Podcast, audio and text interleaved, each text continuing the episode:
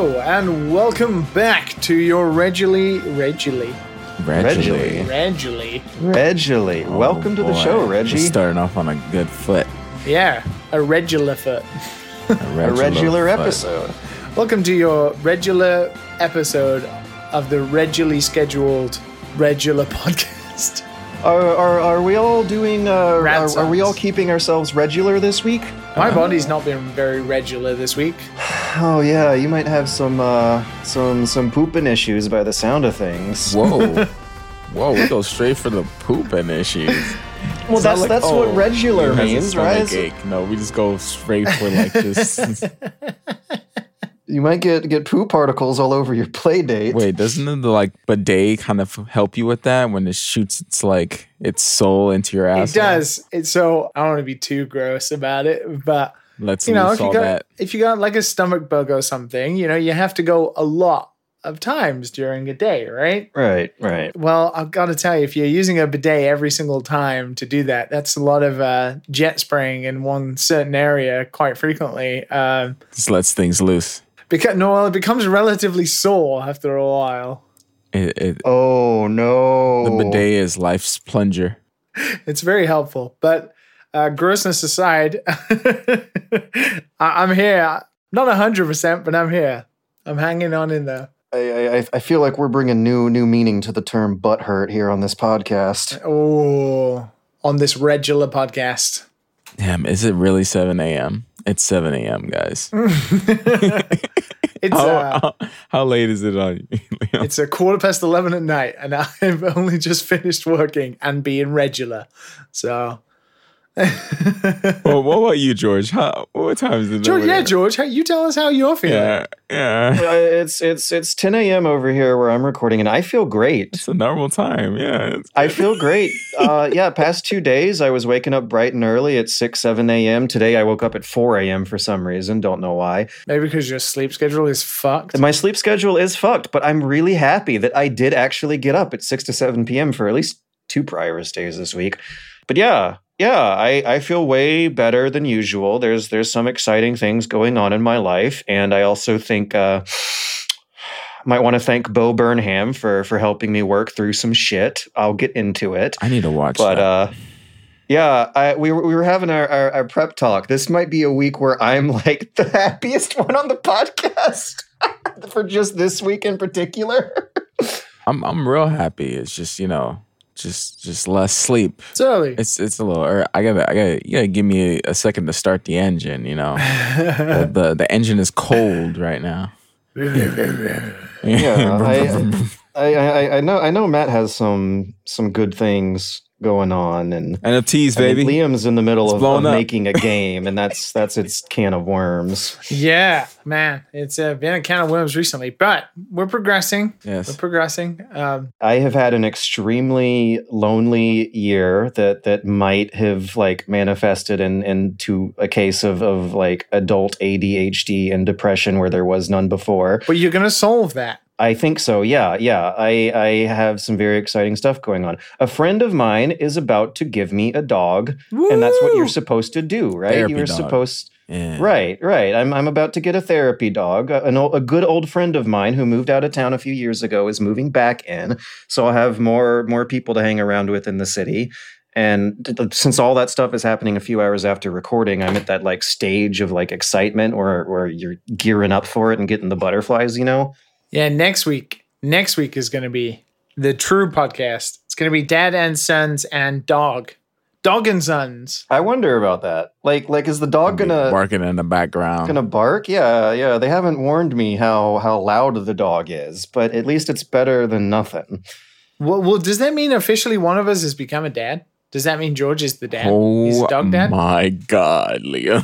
Whoa, you just blew my mind. Holy shit!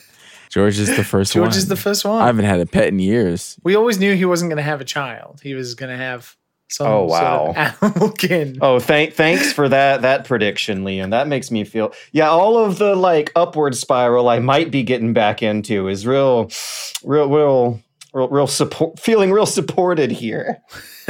Mm. Oh, you gotta you gotta say what type of dog. It's a Beagle Dachshund mix. There you go. And there, there, there will be photos in a few hours, but I'm really hoping that they have more Dachshund in them than Beagle, because a Beagle should not live in my tiny apartment.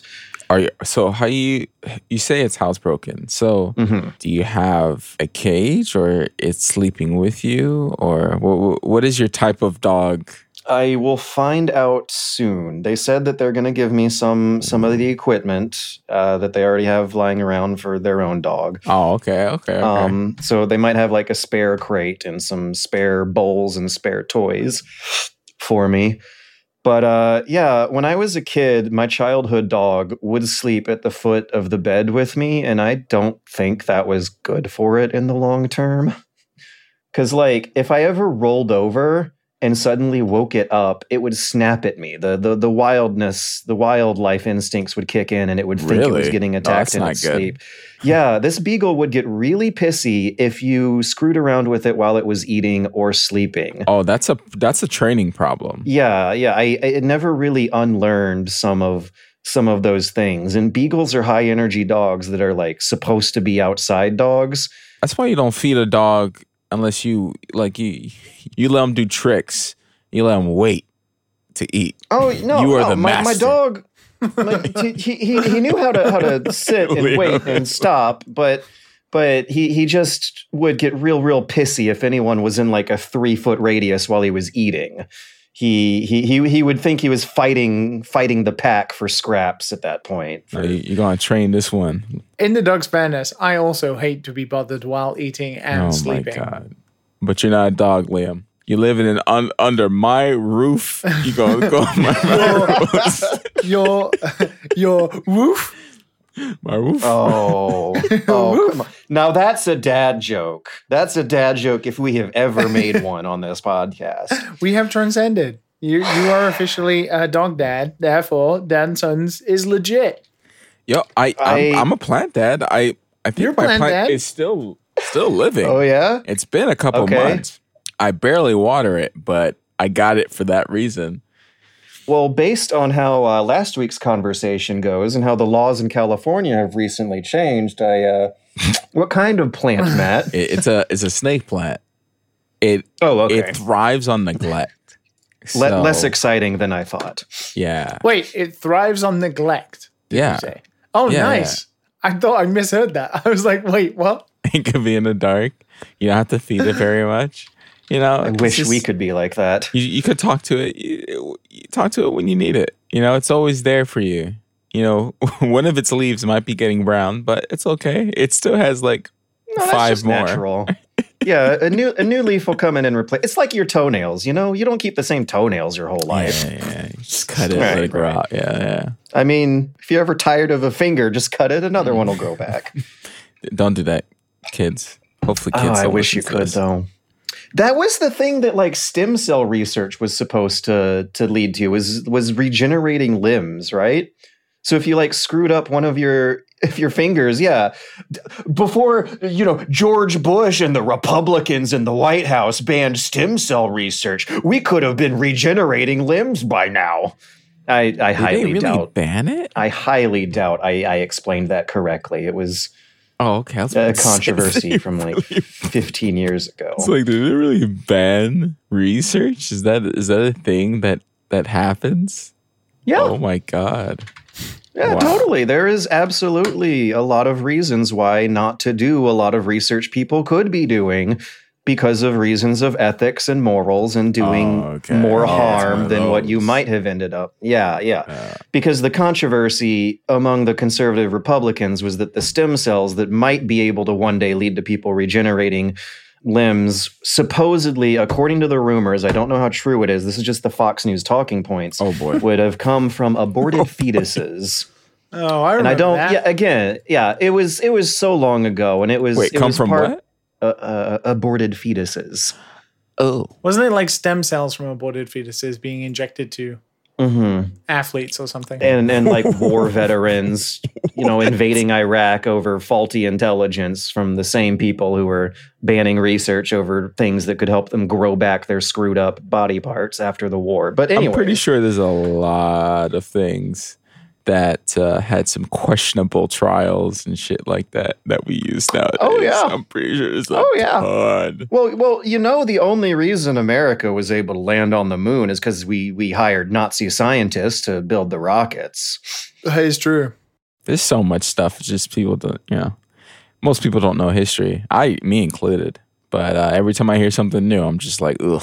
We Well, if you sign up to curiositystream.com forward slash super bunny hop, you can learn all of We can all gather around while I sing you a Werner von I Braun. wondered how long. A man whose allegiance is ruled by expedience. Call him a Nazi, he won't even frown. Nazi schmatzi, says Werner von Braun. you know Nazi songs? Uh, this is from the the the late great. Oh, I think he's actually still alive. so just the plain old great uh, uh, musical satirist Tom Lehrer, who would get on a piano and sing funny songs back in the '60s about how messed up the '60s were. Some of his uh, songs showed up in Fallout games, I think. But um, this is a guy from from my mother's time, who I am bringing up to tangentially talk a little bit about Bo Burnham, you know, uh, in terms of comedy songs throughout the ages. I'm thinking about watching Bo Burnham's Inside with my mom later. well, for the third time. For the third time. Third time. Yeah. Do you like musicals? I guess now I do. Yeah. You know, I've I've like developed more of a taste over the past couple years, but I also think music just got really good ever since things got really shitty. no, music has always been good, George. Well, okay, music in You're more general. receptive to it, but it, you Arguably. found something that connected with you. Yes. that's Right. that's, that's probably what it Arguably. Arguably, from a musical standpoint, there is only one good song in that entire thing. Musically. Oh my god. George, Music. um, you might like fucking. Why am I thinking of the Hamilton? Hamilton? The the the Disney. Yeah, Hamilton. about you the- might like Hamilton. I might like Hamilton. I might like. It's history, and the songs are really good. I mean, like that really showed me what musicals can be. And they also made In the Heights, which is like a newer one that came out this year. But I I don't know if you'd be too into that one. But Hamilton, you should probably. It's history, dude. Digestible And it's history. Maybe I'd be. It's just I don't know if it's going to compare to like the the Of the- depression? the Depression. the, the hard wrecking ball hit yeah. that is okay. Bo Burnham's Inside. I, I rewatched it a second time, and my opinion of it actually shot way up the second time. The second time was with subtitles and with a friend. Uh, I was able to pay more attention to the wordplay and also react to someone else's mutual reactions to figure out what was resonating with some sort of audience and uh, and and hitting the other person on the couch with me. But yeah, I I cried.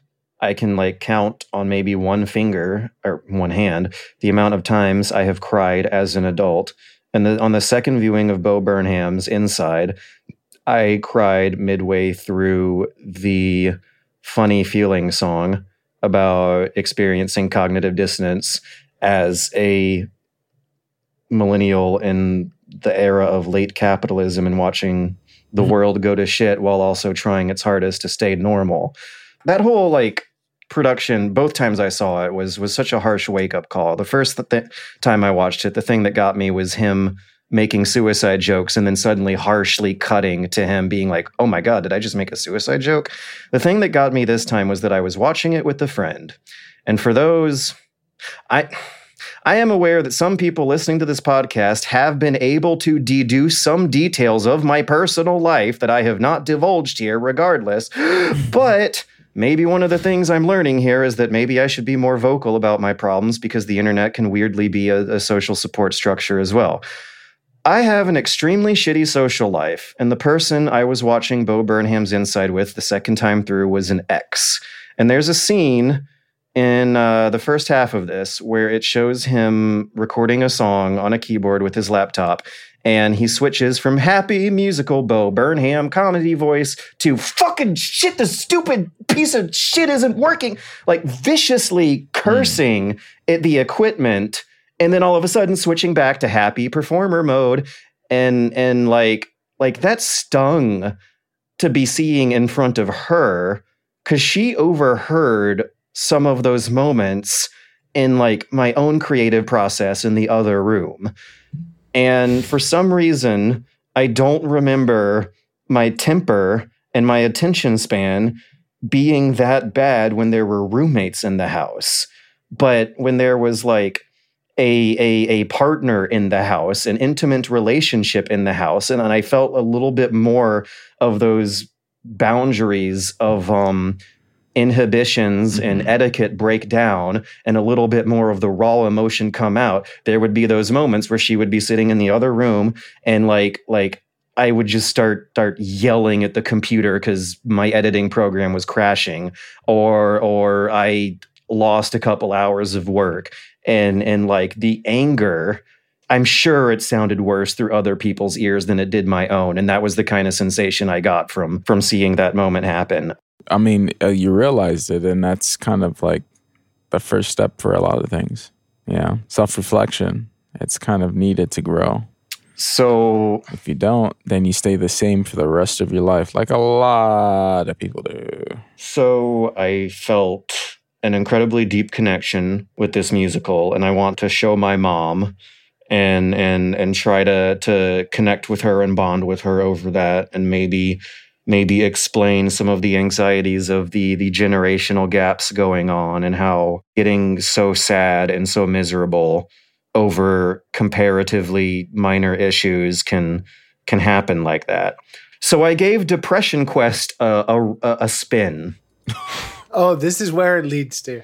This is where it leads to. Depression. Uh, Quest. yeah. There's, there's. I, Depression the game. Depression quest. Uh, Okay.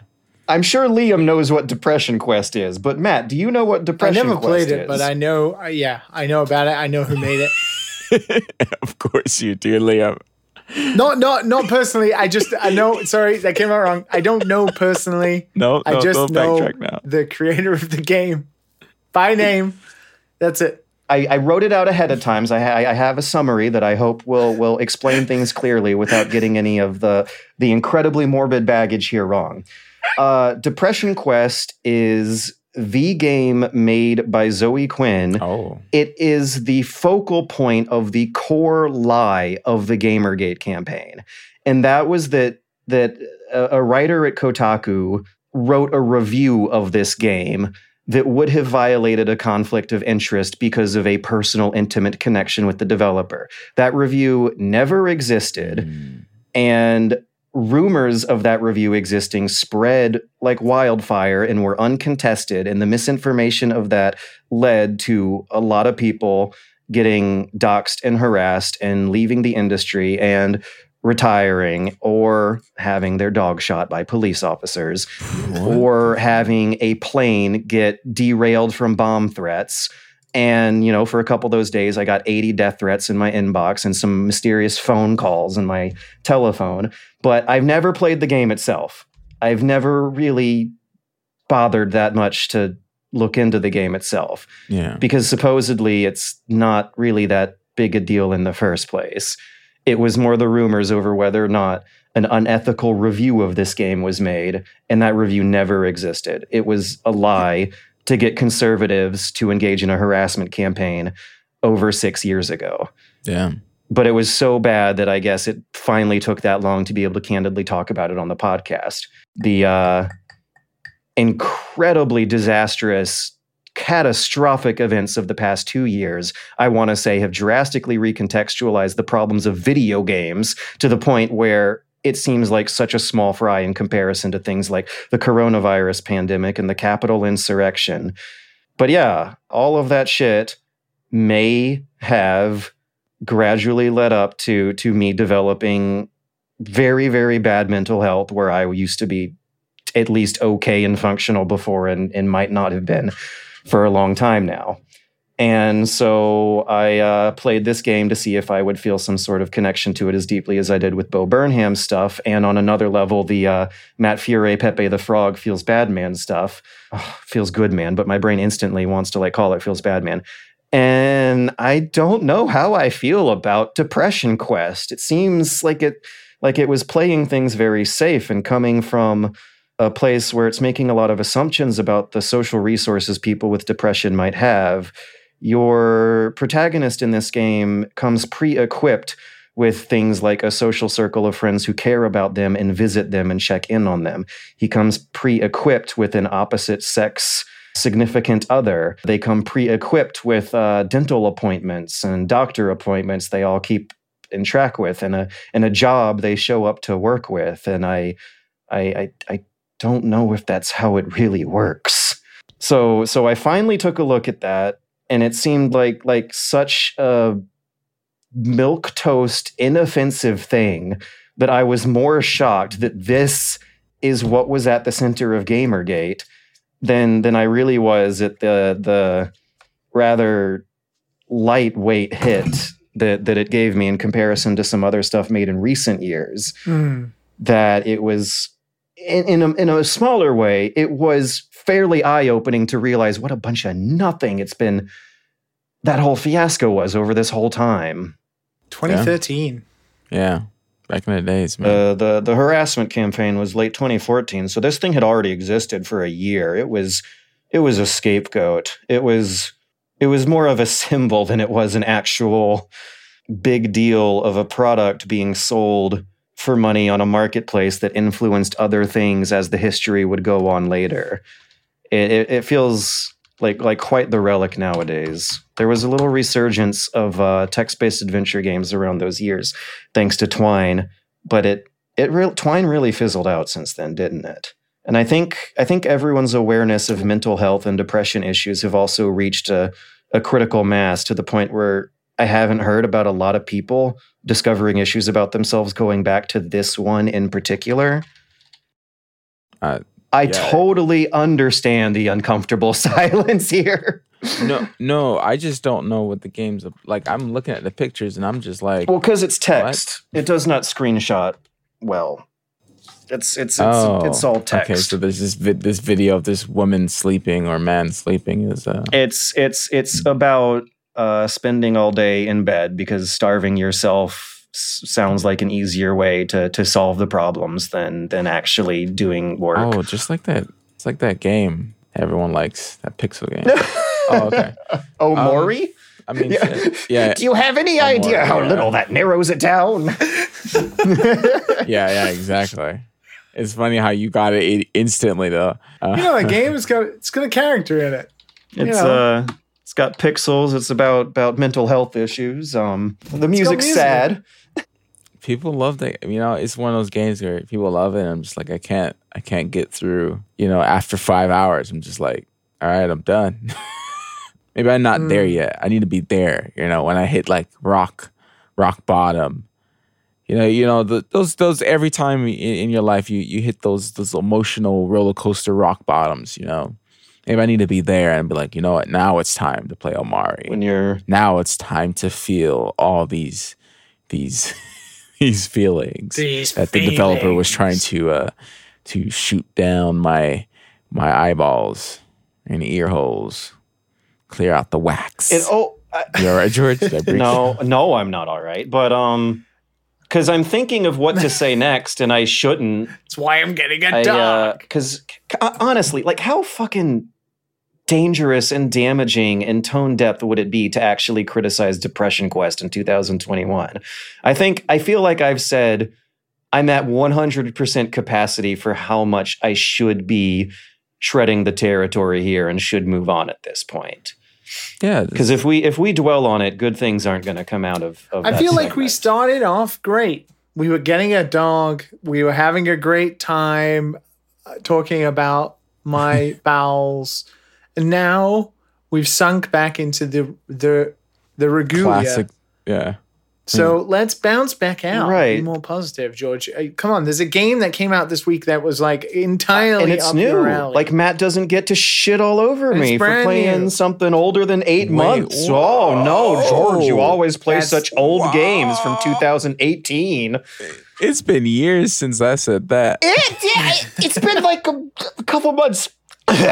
all right. few few Yeah. Okay. few Part of the reason I'm I'm probably got more energy and and, and hype in me than usual is because I'm making plans to socialize with more people than usual and go outside more than usual and I actually feel like I'm looking at some sort of of motivation and prize at the end of the tunnel that's going to hit me very, very soon. I played a game I also enjoyed, and maybe I was able Yeah. to enjoy it because of you know the change in mood. Um, it's a game that's been recommended me to yeah. a lot, right up my alley. I played The Forgotten City. I wonder how surprised anyone listening would be. A game about Rome? Not really. Rome. But I also love, I love, love, love the fact that it began as an Elder Scrolls thing that turned into a Roman thing. The Forgotten City is a game that, like, it tickles a lot of the history that got me into games criticism in the first place. Back when I was playing Fallout 3 and New Fallout New Vegas, way, way back, like 2009, 2010, I was in college. I hadn't gotten my degree yet, but there was this scene on the modding community of people who would make uh, walking simulator interactive stories. And some of my favorites were by this mod author who I think has totally fizzled away and didn't keep his career going all these years.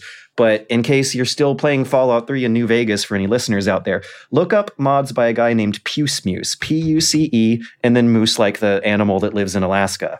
He would make walking simulator narrative storytellers storytelling games where a uh, a, a disembodied voice would walk you through some very emotional storytelling that would incorporate your actions as a game player in fun, creative, clever ways. They were not primarily driven by combat, and n- nobody, everyone loved this and was fine with it. And 2014, Gone, I think it was 2013 actually, Gone Home came out, and that was really the start of a very, very long downward spiral in games criticism that we may finally be working out of over the past two years. But the Forgotten City shares DNA with that that scene. It was a Skyrim mod that one that was primarily focused more on the writing and the acting and the world building and interacting with your environment with buttons that aren't kill the enemy like you do in a lot of Elder Scrolls games. Uh, these these walking simulator mods would really like leverage the amount of interactivity Bethesda gives you for non-combat activities into some very powerful stories. And this was one of them. This won a writers guild award from the state of Australia. So over the past 4 years they have been putting it into their own commercial product. And uh, in order to not in order to not have to to get a $30 million license or however much it costs to make an Elder Scrolls game with Bethesda and, and do do do that level of professionalism, they decided to set it in ancient Rome, which I also love as well because that was my own gateway to a fascination in history. When I was a kid and a teenager, I was super duper obsessed with the Elder Scrolls and would like walk my dog while reading through printed out pages because there were no smartphones back then of Elder Scrolls lore, like reading about the the antics and the stories behind all the different Daedric gods and how the the stars in the Elder Scrolls lore are holes in the sky where the light of of, uh, of other heavenly realms shine through. And then fast forward like 15 years later, and I'm a 30 year old adult uh, learning about ancient Rome and how they believed stars were holes in the sky that the light of the celestial shined through, and and that that so much of Elder Scrolls lore basically was copy pasted from the real life history books of what ancient Greeks and Romans believed. It is so so clever that that's the route they went. And I almost get the vibe that it wasn't just okay, what's the the best option we could use? We could make our own generic fantasy universe, ripping on Tolkien and whatnot, or go with the the thing Tolkien fantasy was inspired by in real life, and they went with that route. It sounds like they didn't. It wasn't a lightweight decision so much as they actually either really researched and consulted the hist- history behind here, or already had a good deep passion for it in the first place. Uh, you play as a modern day time traveler who gets sucked back in time to an ancient Roman city that is uh, uh, uh, cursed with the curse of the golden rule. If one person in this city commits a sin, then the gods are going to come down and kill everyone in the city. Do you get to commit a sin? Now, this is what I wanted to ask. Do you get to commit a sin? Because if you don't get to commit a sin, that's you not fair. don't. That's not fair. I want to doom an entire But city you myself. you are a time traveler who gets to reset a daily time loop in this town. So what you end up doing is a Disco Elysium sort of detective work where you walk around, question everyone, uh, uh, throw points around certain conversation trees to figure out everyone's dark secrets, the frustrations that they all have towards each other. Uh, if there are any criminals in the city, what sort of criminal plans might might be up to, and and you use time travel to cleverly solve these people's problems. and that sounds so. Uh, uh, creative and innovative, right? But um, some of the the less flattering uh, uh, uh, features of its Skyrim DNA come through with combat that relies on a bow that is not that satisfying to shoot, with some zombie like NPC enemies who don't count. You can kill them and it doesn't count as a sin. Uh, it's even though slowly walking away from a slowly walking zombie, you could just lock in a Because- room. Are they? Are they sinners? Uh, I guess. I mean, they attack you at first sight. It uses video game rules to mean it's not a sin to shoot the the NPC enemies. But if you shoot any anyone who begins a conversation speaking in English, even if they attack you first, that counts as a sin. So it's a sin to fight back and defend yourself against sentient humans, but not against the the AI zombies that you know do the video game. I'm gonna run directly towards you with no sense of self preservation, sort of thing. But besides that, like, yeah, you're not allowed to inflict violence. You're not allowed to just steal things willy nilly. You're not allowed to behave like a normal video game protagonist would until you go down into these Skyrim dungeons that maybe they could have just taken out. I don't know. There, there are some interesting combat puzzles they do do with these dungeons that do get your noodle thinking in other um, interesting ways. But the other thing is that you can get the vibe that this did win a writing award. Since you're playing as a modern day time traveler, your protagonist questions these Romans on everything. As soon as you show up in a in a the the town greeter is like, "Salve, friend, let me escort you to our our governor magistrate." Um, you can immediately get in an argument with him about how barbaric ancient Roman law was. like the conversation trees are like, wait, don't you guys practice slavery? Wait, don't you guys give women less rights? Wait, don't you guys depend on a war economy of never ending wars? To which he responds, like, of course, we give our prisoners of war life in exchange for their labor. of course, our women are entitled to a lifetime of protection from their fathers and husbands. Of course, we have pacified warring tribes from Gaul is- to Galilee. The Roman Empire is the most civilizing, advanced force in the world. And your character just responds with, like, okay, yeah, sure, buddy. Isn't it like? What is the explanation for um, the actual time traveling bit? Uh, I don't know yet. I guess I'll have to find out as the story progresses. Um, the central conflict is getting your character back home, and that requires creating a time paradox, which requires solving these people's problems. Because in the beginning of the game, the the city is decayed and ruined, and everyone down there apparently died. So you create a time paradox by saving them, and that's supposed to zap you back into the into the year 2020 again. And I think they actually rewrote a lot of these lines of dialogue in the very last minute of development to account for modern day memes. They talk about the pandemic. Yeah, there is actually a hilarious conversation where these Romans are like like comparing quarantine pandemic prevention practices from 2000 years ago with what your character says mm-hmm. they just went through 2000 years later. It's it has really really genuinely been a great game so far. Like like absolutely one of one of the best i've played in a long time. I am tickled pink by a lot of the stuff i saw and i am i am really looking forward to to coming back to it again after after the next week Nice. Is Yeah. it based actually historically on a city in Rome? no no It's just completely made up. Yeah, the city in particular is made up. The characters are made up, but there is a lot of trivia. Uh, in the beginning of the game, you get to pick like a class and a profession. And if you pick archaeologist, then when you time travel back to this city, there's a whole bunch of like trivia fun facts you can click on. Like when you go to a kitchen, there's just a little interactable in front of the cutting board that explains why the carrots were purple back then. They they really they really did their research on this. They they wrote a lot of really clever cool stuff around a concept that it itself is just really cool and clever and I I'm I'm tickled pink. I'm happy. Yay. Look at you. Excited. Well, I mean, it was like a match made in heaven, really. hmm Mhm. That's good. hmm I heard the uh the facial animations. Oh, what? were- It's a three person team. They made a mo- yeah. The facial animations are bad, but I I they didn't break my immersion. I mean, I, I- you get used to it and learn to excuse it, I guess. But yeah, they're pretty bad facial animations.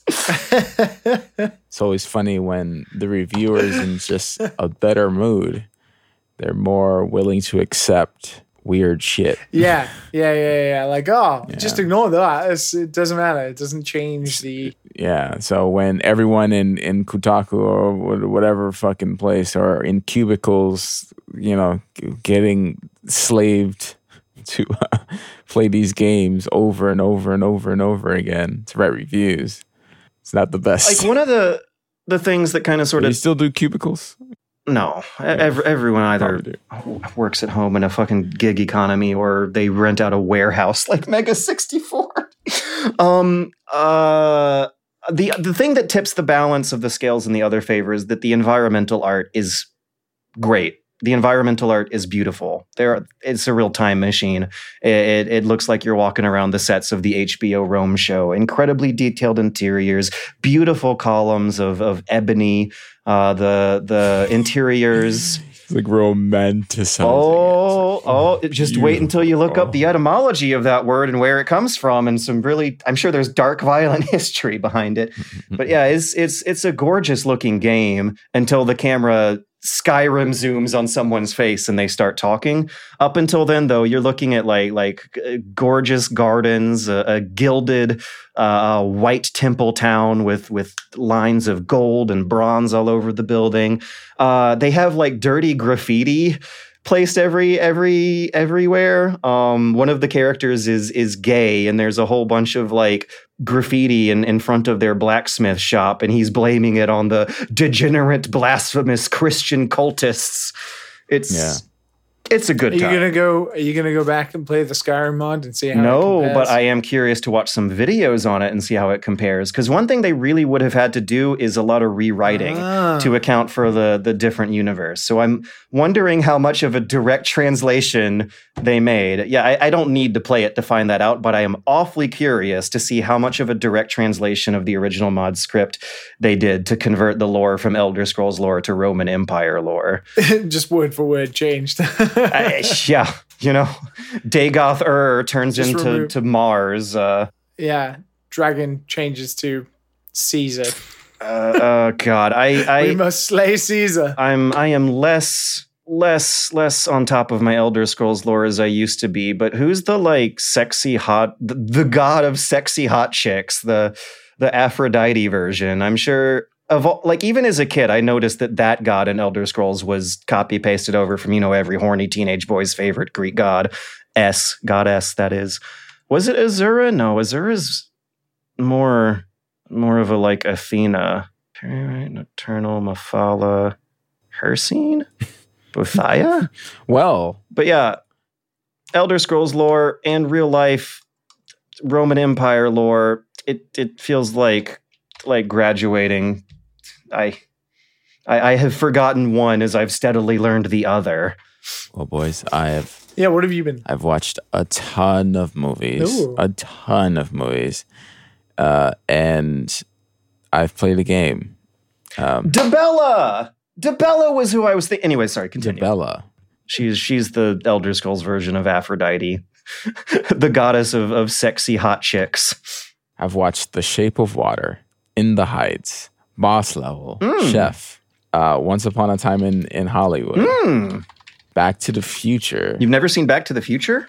I have, but that's when I was like young, man. That's when I was like in elementary school. I think that's when I saw that. I, I, I saw them for the first time That's when it came in- out. in, college, and I thought it was like oh, the perfect summer adventure, fun comedy It's- it's adventure like- movie. Uh, Does it hold up? a guy I work with uh, loves this movie, so I was like, "Oh, let me let me watch it again." And it's so strange watching an older movie and how things were done back in the '80s.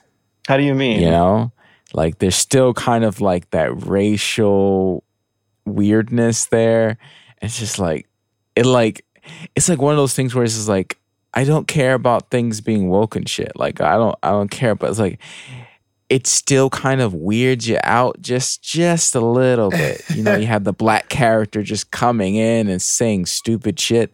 Like it's just like ugh. I, you know, everything else was Yeah, I, I It's might need a refresher on that because you know, as like a, a white guy watching it in, in college that costs thousands of dollars. Yeah, you the don't- one thing I remember in that movie is the black guy who no one thinks is going to become mayor 30 years later, but then becomes mayor 30. And I wonder, mayor. like, is that is Yeah. that really what what's offensive nowadays? No, it's not. It's no. It's There- not there offensive. None of another stuff is offensive. No, it's not offensive. It's just like it's. It's just that you a lot of things that was done back in the days Oh, can't be done now. Like, oh, I just thought. but of, it, it's not in good taste yeah. How does though. he treat his? As well, it hasn't aged well in terms of the racial stuff. Like, it just seems weird for that to happen now. It's not like you know how you watch a, a Quentin Tarant- Tar- Like Tarantino Time in? Hollywood? Like he has a lot of racial stuff in it, but it kind of like, yeah, like a lot of any, any of his movies. Oh, man, yeah. he- there's a movie where he says, Oh, and he seems Like, he looks like he's having like, fun doing it too. Yeah. yeah. It's Samuel yeah, Jackson like and all those people. Yeah, weirdly, You know, and- yeah. it works because of the way he does it. But like back in the days, this is just like what it was, you know, in the 80s.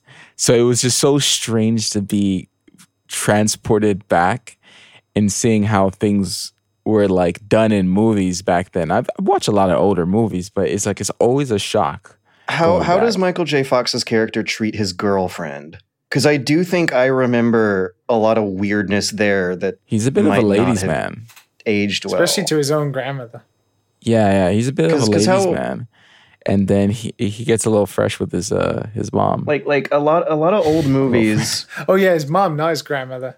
Grandmother is Fry, right? It's in the Futurama episode where Fry goes back. It's his grandmother. like like even if you go back and watch Empire Strikes Back, like You're as a wholesome and family friendly as a good Star Wars movie is, there's scenes where like like like Han Solo will have a fierce, bitter argument with Princess Leia, and they look like they hate each other so much. And then all of a sudden, he'll throw himself on top of her and force kiss her.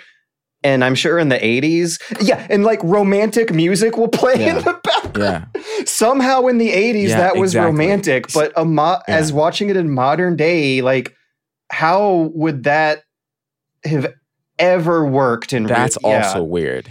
yeah. you, you hit it like the nail on the head. That's also weird. Every time I go back and watch it, it's oh, it's race and how they treat women. It's just like so, so weird how we have like all changed in a society. Not to say what's right and wrong or anything like that. It's just like it's it's so interesting. Of course. like, the Roman wow. Empire is the most advanced civilizing force in the world. I also watch A Quiet Place too, which was um the first know. or the second one. I well, I've watched the first one, of course, but I, I watched the second one recently. That one's pretty good. It's pretty. It's pretty good. I, you know, you, you gotta love Jim, but you know, he, he knows how to make movies. Pretty dope. But uh, yeah, He's turning out to be, yeah, pretty decent at that, right? yeah, yeah, he's pretty pretty good. I mean, the first one was good. First one was good. It, you know, I, I anything I say about Jim in this one would be spoilers. But uh, yeah, the first the first scene, which is pretty much free I on wonder YouTube what to they could watch, be. is probably yeah, it's pretty it's pretty good. But um, yeah, uh, Netflix no chill. You know, if you like if you like musicals in the Heights, if you have a monster fetish oh no. and you want to see sexy time with monsters, um, but not not in your little cartoons. The Shape of Water. So so it's that's really what it's actually about. I mean, I, I thought that was a porn. meme. I never saw it because I'm oh, a it's piece of shit. monster porn for sure. Uh, do you like monster get to see the monster's dick? Um, um, no. Oh, it took you a while. they do though. talk about it. They do talk about it. they though. talk They about the talk monster's dick. They talk about it. Yeah. So it really is about fucking uh, the the, the Um, lake monster, huh? Well, yeah, it's more. Oh, it's, more, romantic than that. it- Is it about having well. a, a long term relationship with the Oh, it's lake monster? it's it's actually pretty it actually gets pretty emotional like it's it's actually not bad it's not just monster porn like it's it's actually It's monster romance. like just just just the way because she's she's um deaf Ah, uh the emotion that she brings when she's like doing sign language and people are understanding her and repeating like it's it's it was it was done really well really well but it's so interesting that it's literally a story about her and a monster so So why yeah. why did you watch so many movies? Just, just um a movie I thing. just- yeah, just I've I haven't watched movies in a long time, and I decided to download a bunch that I wanted to watch, okay. and then every night roll up a big fat, a big fat. Big no, fat I have, I have vape. milkshake. Um, and right, right. yeah, big fat milkshake, and then um, and then enjoy a movie, and it's been good. It's like what I used to do when um when I was working a lot. Oh, that's why there's so many of. it's just like a straight up back to back marathon at that point. Yeah, yeah, so many. Yeah, I've, I've, I've so many. Um, but yeah, but yeah, it's been good. Oh, I, uh, the game I've been playing. Oh. maybe you should, Liam should go first. Oh, geez, I didn't know we were. No. the- totally go ahead. I I I Uh, mean three I houses. I've tried three how three as in fire Fire Emblem three houses. So I was looking for a Persona fix. Mhm. You know, because uh, yeah, you you know, mentioned my- that. I was itching Yeah. a little bit. You know, I was just like, oh god, I need, I need, I need to play Persona, and I didn't want to get Royal because I don't want to fucking play on my PS5. I mean PS4. I wish I had PS5, and I wanted to play on PC. I just, I just want to play on the fucking PC. So I'm waiting to see if if P5 Royal comes out uh September when they have that like anniversary shit. Oh yeah, the or uh, they start to have the their Persona- anniversary shit yeah yeah yeah. um because it's like a year long or something like that so um i heard that three houses is like persona you know just different setting tried it out I- I- went to the takes store place in a, in a school. Takes place Yeah, in a yeah. school. or went, went to went to the GameStop. Oh no! Used some leftover credit I had You from went- like a year went to a ago. GameStop. You're Damn. increasing the Yeah. stock price, aren't you? It's all Yeah, you, yeah. you're a market manipulator. Sold some NFTs to buy his uh, GameStop stocks. I mean, Fire stocks. I would never sell my NFTs for fucking GameStop stocks. I don't do meme stocks. Oh, but I love like, us like, like- just quickly and seriously. You said that. No, babe, I don't do meme stocks. I do not do. I'm into that stocks. serious business. I do JPEGs. no, I, I don't do meme stocks, just regular memes. yeah, just regular memes. I don't do JPEGs. I do monkeys. I, Sorry, Fire Fire Emblem. Emblem. No, no, no. Oh yeah, They asked me for reservations, and do I want to sign up for uh, a membership at GameStop? Oh, they still that. do that? Oh, dude, they hound you, like, and guess they have to protection to on it. money. I was just like, why do I need a Yeah. protection on the fucking fucking cartridge?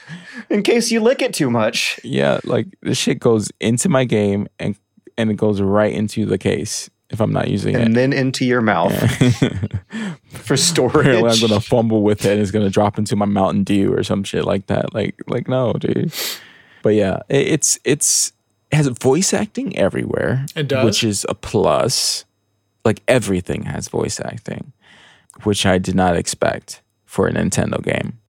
It does a lot of things well. It is basically school persona, Odin Day school persona. Kind of. it doesn't have the same emotional pull as persona though. It's not the same. It's it's it, it's the same formula and it has its own twist and its own like you know interesting characters but pers- it's hard to- you shouldn't com- i shouldn't compare anything to persona at least the new games. Those games are uh those games start go a little hardcore with their uh Yeah. their stories. And I think mostly because it's also a little bit more modern than, you know, olden days and magic and horses and shit like that. Shooting But- yourself in the face to summon demons. Oh, in part three, yeah. Yeah. The Evoker. But um I I enjoy the combat. I enjoy like a lot of things are done well. There's not much to say about it. Like to be honest, it's Fire Emblem, but with you can talk to everybody. You And can. What house did you it- choose? I come on, you know what house I chose. The on. bad one. Did you choose the Nazi lady? Yeah, of course it. is. Black Of Eagles. Yeah, Of course you did. Everyone Oh, yeah. chooses Black Eagles. Wait, are they like? Well, yeah, because they're Are they, are they evil or something? To be honest, all of them sounded so generic that I just went with Black Eagles. She sounded like the most arrogant and stuff, and, and seemed she to have like a probably better has the storyline. most interesting Oh. story out of the Yeah. three. I think 'Cause, like between her and Dimitri Dimitri. and all them, So I, yeah, I chose Dimitri. he seems so plain to me. But I'm pretty sure it He changes gets- later. Pretty dark. That's interesting. It does get I can't pretty wait dark. to. It, it- it's it gets like really intense later on. Yeah, yeah, it does. Yeah, it gets really intense. Um, I think what I like the most about this is that it all works together. Like you spending hours getting all these lost items to give it back to them to raise their, you know, their heart level with you, their support level with you, and shit like that. All that like helps in battle. And you're not just playing with like random people. You have like these people that you talk to back at base and everything like that. And it it adds like this layer of like oh this guy who has this storyline i don't want this guy to die. Or this guy has like a lot of support. They had some good conversations together. I have like this own storyline in my mind for this Yeah. couple. I'm going to push them this way. They worked good together. Yeah. uh, you know, like it's just like it, it adds this layer, and and and the way they do, like you can add armies to those units so they can um, have like backup, and you can like some of them are healers. Like there's so many combinations, and then you can add like another character under that character that will also give them a buff. Like it's just it just keeps they keep adding different ways to kind of have the combat be satisfying other than it just being a strategy game. You know, it, it's Yeah. it's it's you know like it's it's um it makes you want to do the battles and level up all of them and you know and have all the supports up and stuff like that. How do you feel satisfying just steamrolling people. Yeah, that's what I like about Fire Emblem. Uh, When you just one hit people, when it goes Oh, into yeah. the battle That's mode, the best- hit. I think the battle system is pretty slick. How how do you feel about the battles and stuff? I I definitely like being able to see them attack each other. Yeah, and all the characters being real characters. Because I at the last Fire Emblem I played, everybody wasn't you know real like like an actual character. Some of them were um, just like units that had no name. You know, thief and blah blah blah. That's the last Which time one played was Fire it? Emblem. I think it was Awakening? Awakening. I think it was Awakening. I can't remember. I know the- your main the- character had the cutscene, but I don't know if the rest of them did. Uh, no, yeah. Awakening was like the start of this Persona style trend. Yeah, because the way you had 'cause- and this stuff. one's like a full. I, I played one a full little after Awakening, and they did the thing where you saw the characters slap each other on the battlefield. Yeah. It, it sounds like what you're describing with this one, and I've wanted to play this one because I love Fire Emblem combat. But yeah, like the tropiness of, love of. Japanese teenagers in a it. Japanese school is is generally my lesser favorite part. But I still really enjoyed It- the one I did play la- a couple years ago, Shadows of Valentia. some things are tropey.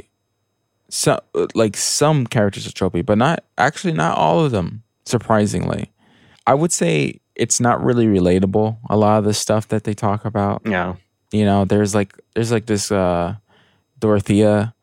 Um, she seems pretty cool and well put together, but she's like trying to marry, you know, into money. Like it's just like it's not relatable to to most people who are gonna be playing this game. Like a lot of their problems, it's like olden problems, but it is interesting. ye to olde kind of hear, problems. you know, yeah, you know, because she's not she's Oh, not no, a noble.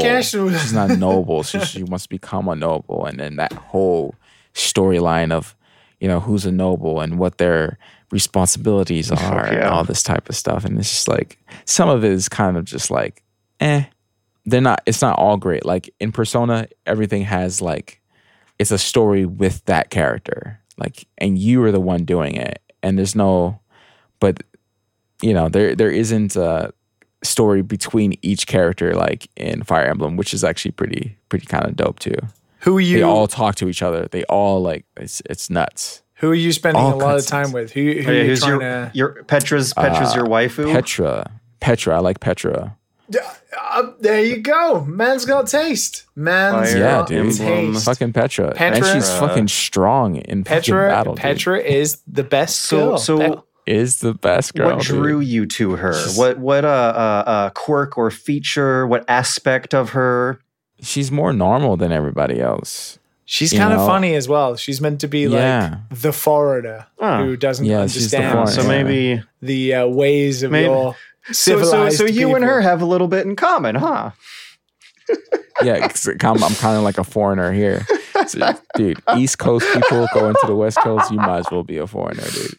Like, you think completely different from these Californians. I don't know, man. You've been to Japan and back though. That's oh, I need. Are we going back? Are we should be. Really? I mean, Soon. the fucking Let's hope. I, they were supposed to open, and Austin didn't get to go back. Yeah, it's a it's a fee, fee fucking asshole. Uh, I wanted to ask. I, I wanted to ask about the most critical, important, vital feature of this game and all games in general. Of course, let's all be honest here. Um, how much did it detract from your experience and make you absolutely positively break your immersion and dock points on your review score when you saw the lazy fucking developer quality of the fruit and Fire Emblem Three Houses? I just want to point out Oh, what a travesty against gamers and It is to, to bad. not have better quality is- fruit in 2000 what was it 19 or 20 If you're refund playing in that tiny ass little screen of the Switch. How There's no way you notice any oh of that. Like, opinion fucking invalidated Tiny. yeah, like if if you now if you're blowing up that image on the TV, oh, oh, oh god, get ready to vomit. Get ready to the as, the as soon as you see the fruit the your fucking- dinner just comes straight out doesn't it all, all of a sudden it's looking like uh, uh, some of the empty spaces when the characters are not there look like a fucking VR old school VR game with just big empty halls and shit, big fucking you squares, see textures looking flat as a motherfucker. Oh, And- and- it's, it's Yeah. not. It's not and, wrong. and we, we just want to Yeah. be advocates here for for the fruit i mean really the fruit is the victim of of all the abuses in the video game industry dude, dude, like, listen, it has a hard enough time loading in people. All right, you know what I'm saying? Like, it shit stutters when it's trying to load up people because you could like fast travel everywhere, which is great. well the way. obviously they streamline a lot of these all, all the all the, the polygons the fruit is taking up are uh, slowing things down because they didn't optimize their fruit. Game developers, come on, what Oh, are they, did. thinking? They did. They made it two pixels. yeah, that's they, why it al- looks like they that. optimized it. Optimized it into the ground. yeah, yeah, Yeah, dude. yeah. Yeah. Oh, it's it's it's it's not Mario. so, how many hours in do you think you're gonna finish it? Mario. Dude, I I'm not gonna lie. I did pause for the last day. I didn't play it yesterday, but I'm like 30 hours in. Damn. like- it, the you, thing you is, passed the time skip then. I don't think so. No, I don't think so. Okay. Yeah, yeah. I, I heard that was a thing, so it's not too much of a spoiler. Yeah, But, like, no, yeah. it's not. It's. Uh, I think it was in the trailers. You know, they, Yeah. there's a point where they grow up a bit. Yeah, which is actually pretty interesting. Um, so yeah, I'm not. I think I'm close though to that. Mm. So I, the thing is, I've done every quest, every side quest. I've done all the lost items and shit like that. I don't know why. I don't know why I'm doing this, Liam. I, should just Yeah. because I'm. I want that persona feeling, and that's what I do in persona. I get everything. I get all the soul links, dude, in persona. Like I can't. Persona's its own special little thing. You know, it's got I that know, I- reputation. you can't. I'm gonna have to just drop it and just finish the game um, because it's not gonna be as rewarding. Um, Ah, the I sto- I think re- the story of Fire of Three Houses as a total is pretty intriguing. I no, think it's it- no, no, no, it's good. yeah. I'm you know, I I'm, I'm being I'm doing a disservice for by constantly comparing it, but I'm literally playing it just because I can't play Royal right now. I mean, But, that's like, the thing. No, I think a lot of people, you know, c- do compare it to Persona because that's exactly what they've That's gone exactly for. what it is, Right. Yeah. So I think it's fair to be able to compare it to Persona. but it is what what I'll say is it's a good game. If you like Fire Emblem, you should probably play this. Um, this is probably the best it's been. You think so? Uh, and I used to play Fire Emblem back in the game Game Boy Advance games, Game Boy Advance days. Damn. Yeah, this is probably the best it's been. Like it's there's so much to do, and if you want to get sucked into like like people's lives, Oh wow, yeah, those review scores are very very you high. fish, you can do the choir, you can eat meals with your people, Like the fruit. like the, like the fruit.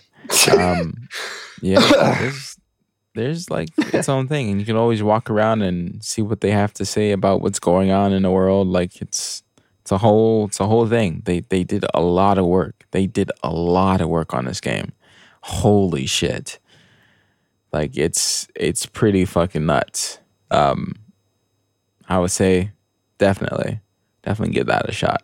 I I gotta feed it. I gotta beat it, man. I have to have to see what happens. Good stuff. But yeah. Oh, I mean, I've been trying to carry on playing Skyward Sword, and I like I start enjoying it because it's in 60 frames Zelda, and then there's a moment just where I have to throw a bomb or I have to do something that requires precise input, and the button controls just Shit the bed. are garbage. They're just garbage. So I'm kind of like wrestling with that because I actually do kind of enjoy the game when I'm when I'm getting into it. It's kind of nice to be playing linear Zelda again and in 60 frames, and it's nice to play handheld. But they they they fucked it. But you know that's fine. But I did pick up a new game that surprised me and came out of nowhere. He's playing a furry game. Oh no! I- oh no! No! You know. You're playing Whoa, a furry don't- I- game. Whoa! The the artwork is so beautiful that it took me a while to notice they were fucking furries. They, oh no! Don't furries. don't out me. We we already had my bowels in this one. Don't don't, don't out me. We don't need Um, more no, more coming out I'm of not a Liam. furry. Um, but I was surprised. Not that it would be a bad thing. Of course, Not of course. that it would Right, be a right. bad Yeah, thing. no. I just happen to not be one or interested. Uh, that that was the reason I picked up this. I, I have some some Liam likes the very hair, huh? good furry friends who I uh, you know just want don't onto. don't want to uh, offend here. no offense taken to uh, the you know that To, to But- Liam, but- furry. With all due respect, before I noticed the fur, good lord, look at the shading, look at the lighting, look at the detail, Yeah. So and I the picked- the composition. So this game's super interesting because it's like come out of nowhere. Yeah, this looks like- I like it has say, too right? high And- production values it's for us not not an- to hear about it more. well, it's because it's not an indie game or made by anybody in the West. It's by CyberConnect 2, which is a huge Japanese developer, right? But it's Not CyberConnect One. No, CyberConnect 2. You know, you probably know them for making stuff like all of the Naruto Ultimate Ninja games. You know, they oh, made really? Yeah, they I'm looking they were, at the list. they were All the games I don't play. they were originally making Final Fantasy VII uh, remake before you know uh, Square took it back. Yeah, they were originally ones making it. Oh. They're making the new Demon Slayer Kimetsu no Yaiba game. You know, but they they've been they've been essentially famous for making anime 3D action games for a long time. Not specifically fighters, but that kind of weird battle arena style ones that you get, like the the Naruto games. They also did the JoJo games and stuff like that. Anyway, famous for doing anime stuff. The the the Office is also famous for having like a giant anime collection, one of the biggest in Japan. really? Um, That's anyway, fun so quirk. but what is interesting is this is it's a game called Fuga Melodies of Steel, and it's their first self-published title. so Wow. So they developed it and they so everything it. they've made before was like a license of someone else's IP. Yes, or was you know funded by another company, or was in you know cahoots with somebody else. Blah blah blah. And they've been around since like 1996. I'm seeing they changed their name from CyberConnect to CyberConnect 2 in uh, September of 2001. Yeah, so I believe like I'm not 100% sure on what the background was, but there was like a design competition in-house, like in the studio. So they had essentially a glorified game jam. Um, Oh, they made Asura's Wrath. Yes, they did. Yes, Uh, Asura's Wrath, one of the best games they made for Capcom. Yeah. Yeah. Um, you know they've helped Capcom on a load of things. Um, So it's But- it's not all not all uh, so like, it license. not not really, but Yeah. mostly. Um, but anyway, this one is like their first self-published title, right? So they've obviously funded this in-house, developed it entirely, not working with a publisher, not working with a PR company. It's had a worldwide release. You know, considering it's a Japanese game, they they've localized it and they've released it worldwide at the same time. Uh, started out as an in-house game. Uh, some you know people I guess banding together to make something happens quite frequently, but not very often at Japanese developers, surprisingly. Um, anyway, come out of nowhere, took a look at it, and whoa, as George has mentioned, looking really good, right? Minus some aspects that some people might be more fond of than others. And all of these characters, which I will say they are children. And I don't mean that derogatory. The characters in this game are supposed to be children. That is a That's main what the, part. the description says. Yes, they are anthropomorphic dogs and cats who are children, right? And the game takes place in basically World War II. If you've ever played Valkyria Chronicles and that alternative World War era, this is the same. So it's essentially. I just saw their version of Hitler. Yeah, yes, now. Whoa, hang on a second. Let me get on to the fun stuff. Oh, okay, Um, okay. So essentially, they uh, so Fuga is basically set in this like village, and then it's destroyed by these fascists called, I kid you not, the Berman Empire. Sh- Nazi schmatzi. The B- they are Nazi dogs. It's amazing. They are like, but Oh, 'cause now, you might think, Doberman. ah, Berman. No, Berman, German, but Berman, Doberman. Yeah, because yeah. the dogs are Doberman dogs. So he's not a Oh. Rottweiler. It's yeah, um, and and the big chief is called Pretzel. That's pretty funny. But essentially, the village gets attacked. These kids, children, run away from the village, end up in this secret forbidden cave they're not supposed to go in, and they find a giant mecha tank called the Taranis. I wonder where they got that, and you know, kind of name from. So the Taranis is this huge, giant, like old tank that can destroy anything. And so what happens is, and this is where the game gets really interesting because it's not really a JRPG like you're probably thinking. It is almost like a roguelike where it, there is a random path on each mission and the tank just moves from left to right like on an autopilot between each of these. And it is exactly like a roguelike map, like battle, pick up health, choose a path, battle, get AP. And it is exactly like a roguelike. If you look at any screenshot, you'll see in the top corner, like at the top of the screen, there is like a UI path, like a high res UI path. It is all the all the game is is this tank moving from left to right, and then you fight in these uh, uh, almost like turn-based battles, kind of.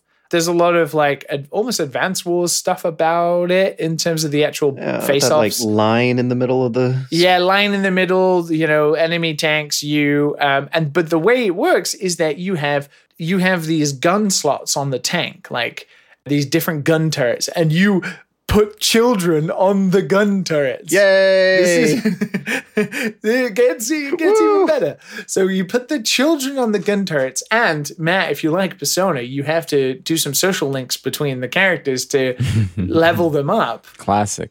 So you sit two kids on one gun turret, gun turret, and their skills will affect that gun turret.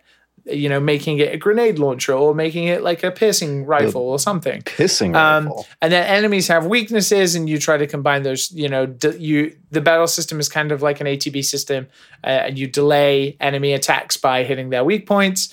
Yada yada yada. It's all very interesting. Now, the Taranis houses a super weapon called the Soul Cannon. so, bearing in mind, these are children. Bearing Right. in mind, these are children, and in the intermediate, you know, intermissions between these roguelike paths that you walk on, you have to go talk to all the other kids. There's, uh, I think, there's twelve of them, and you know you meet them and you do the social links and you gain these skills and you you you know become friends with them. You grow your bonds and whatever. Now the soul cannon so in some instances i haven't had uh, i've only had one of these instances i think so in some instances basically it's like an unwinnable battle and you must use the soul cannon to survive to survive the battle and move forward right so the soul cannon is basically capable of immense destruction it's a nuclear bomb Oh my god. now, guys, now, now, now, let me tell you how you use it. You must choose to sacrifice one of the children's lives to feed them to the soul cannon so you can fire the soul cannon. so What you just like hell? stick the kid in the tube. You must actually sacrifice the child, and the child's gone, dead, like for the rest of the game. You must sacrifice the child. One of the 12. Oh my god. And bearing in mind you use this cannon more than once, you, you sacrifice, um, and depending on the order, I, I think depending on the order of, of who you sacrifice and who's left, like changes the outcome of the game and the different endings and stuff like that. I think there's like twelve chapters. Um, so you feed you feed one of these furry children to the the soul cannon, and it's like, have you ever watched Home Alone? You know, like the incinerator in the Mhm. basement. You know how he's scared of it. It, it kind of looks like that. It kind of looks like the incinerator from Home Alone. And you What the fuck? you feed the child in, and then you get this most amazing cinematic of this giant cannon. And I mean, like overboard giant cannon firing this huge purple blast, annihilating everything in its path like a giant nuclear bomb. It is pretty amazing. And the game goes out of its way to make sure you know that they are children and you are sacrificing children. If you watch the trailer, it's amazing because there's a moment where you, you know it's all good, blah blah blah, and then towards the end of the trailer, they're like, "They must sacrifice a child for the cannon," and then this picture that has all of them starts to like fade the characters out depending on the order you've used them. I feel like there there's a Dude. lot to unpack here. This Yeah, is very man. Freudian. Fuga. It's okay. It's it's okay. I haven't really got too in deep on it yet, and the it is stunted. It's interesting to see like a Japanese developer doing a self-published game to a scope. It definitely is like not a JRPG. Don't expect this huge game. You know, you are literally just in a tank going through uh, through auto stages, and you know, then doing turn-based battles. It- It's very polished, as George said, but and it's kind of funny. I could already tell on the Switch doesn't run very well because it's Unreal Engine and they have not optimized it very well. It, when the rain and the effects are happening and stuff like that, it is pretty rough. But it's on. I think it's on everything. It's on Steam. It's on PS5, Xbox One, Xbox Series X, all those things. Uh, so it might run better on those. It's interesting to see them dipping their toes into Unreal Engine. Supposedly, it's going to be the first game in a trilogy called the Trilogy of Vengeance. So there's supposed to be two more games where you absolutely positively put these children through hell and sacrifice a few of them along the way to to stop so cool. doggy Hitler. Wow. And it's just kind of come out of nowhere. And, you know, fair play. Fair play. It's from CyberConnect 2. Good to see them doing, you know, they're always happy to see Japanese developers spreading their wings and trying new stuff. Um, and also, the Metacritic for it is like 89. So it's reviewing pretty well. So who knows? Maybe, maybe that, maybe killing children is the way to go to get a good, uh, good Metacritic score Yeah, absolutely. it is it is pretty good so far and the writing is okay it's as you'd expect there is one the, all of the characters some of the characters have voices out of the 12 but it's more like you know reaction stuff to text boxes but there's one tiny you know like atypical japanese little girl character who is meant to be like your you know your little you know, your little sister kind of thing your imouto kind of thing. And she's like Yeah. Oni-chan! And like Oh, really high pitched horrible horrible Oh voice. boy. like that a very atypical um tropey Japanese little sister type character that gets really annoying. There's no English voices though. But happily surprised by it. Came out of nowhere. Not a furry, but I do like Hmm. sacrificing furries to my giant cannon. To my giant cannon. To my Wow. giant And here, here we are, Sacrifice the furries to my In giant 2000 cannon. where where the furries are being redeemed with. I like uh, that we live in a world where I can openly say, without fear of hatred, that I am happy. Enjoying these furries. I can Oh, okay. I can sacrifice my furry characters to my giant soul cannon. e- e- even even though furries are being redeemed with stories of companionship and active George, that better be- activism, activis- That better be the Act- title. activism, activism, not Activision, activism, not Activision, activism, not Activision. Okay, sorry, my vocabulary got a little scrambled there because of uh, recent events. That better this better be the title of the uh, the episode, George. You got it, Chief. sacrificing furry children to soul cannons. We'll see what kind of SEO work that cannons. There we go. Plugged in. It's gonna happen. It's ready to go. Hot off the presses. yeah, my my brain was was scrambled just now because I, I'm I'm sorry. I, are, are we are we okay to go to news? Let's go to let's go to the news. I, I I have had the word Activision floating in and out of my brain holes way too much. I wonder why. um, but also to a uh, s- a strangely satisfying, gratifying degree. Over the week since we recorded last episode, a shitload of updates have happened on the Activision Blizzard lawsuit scandal from the state of California. I, I Kotaku is doing like actual investigative reporting, tracking down the people named in the lawsuit, putting out cold calls for stories from people of Activision, following them up. They got to find out what the deal is with the Cosby Suite in one of their BlizzCon hotel rooms and got a hold of some conversations that they these developers apparently posted publicly on Facebook where they were saying things like, "Oh, oh, oh, we're bringing over the hot chicks for the Cosby Suite. You can't marry them all. Oh, I'm sorry, you misspelled fuck." Um, there's there's some quotes in these uh, stories about whether or not the joke behind calling this meeting room full of booze the Cosby Suite was based on Cosby's history of sexual assault or not, because this was happening in 2013 What? before he was officially charged and convicted. At that time, it was more of an open secret than it was like accepted fact everyone knew. So some of the staffers apparently thought that the joke about the Cosby suite was about how it kind of looked like one of his ugly sweaters. But at the same time, it sounds like it primarily was not exactly used for anyone to be sleeping in, even though they were making those kinds of jokes about it. So that's like probably the least alarming thing on this really long list.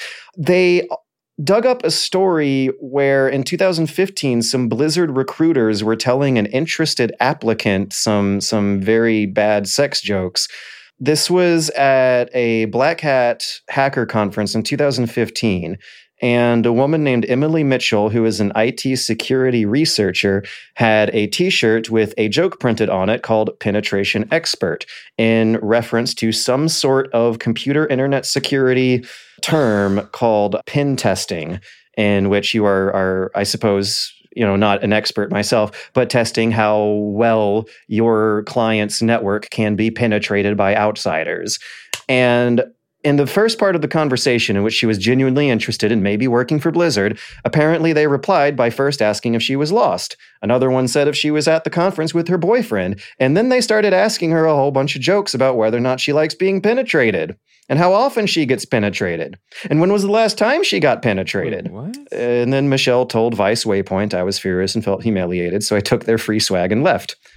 Next up, they dug up a story from 2018 where a QA manager got arrested, convicted, pled guilty, and served a sentence because he set up spy cameras in the bathrooms of one of their QA facilities. Oh, boy. I mean that that is just On the other flip of the coin, there is some like really surprisingly Yo. good video game journalism going on past few weeks. This is uncharacteristic of what I think people were expecting from a post Schreier Kotaku board. They shuffled around their their board of editors, maybe released some stuff that was more controversial last week than it was this week, but I'm really impressed and a little bit proud of what I've seen the game journalism world do with fallout from this lawsuit happening.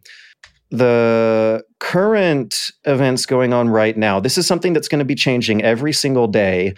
So whatever we're saying and reporting on and commenta- reporting, commentating on uh, right now for purposes of prosperity is happening on Wednesday, August 4th. Because by the day, something new is going to go on. Within like hours after recording last week's episode, Bobby Kotick issued a statement. The employees planned a walkout. A few days later, after that, they started organizing into what they are calling a coalition. Point of clarification a coalition is not necessarily a union. The reason why these journalists are not using the word union is because, by the definition of the word, a coalition is something that is supposed to tackle more temporary, short term issues at one company in particular instead of more permanent issues from an entire industry of multiple companies. They organized a walkout. Um, the company was able to get convinced to pay them for paid time off to spend the day walking around the campus holding picket signs. They're doing this in protest to the sexual harassment and assault and the HR frat boy culture that let it perpetuate for so long, but also because of some of the choices being made with the law firm Activision Blizzard is hiring to tackle this problem. They are using a firm called Wilmer Hale investigate and address the allegations of uh, as brought forward in the state lawsuit. Uh, Wilmer Hale is a law firm that has a history of busting up unions. They were heavily involved in a lot of actions that Amazon employees were trying to organize with over the past year of 2020. If you heard stories like a, a, a Prime Day walkout or, or a strike and how you weren't supposed to order things from Amazon on Prime Day, and I cynically wonder how well that turned out. But Wilmer Hale was there to try and make sure the employees keep pissing in their bottles while while putting together packages on the assembly God line damn.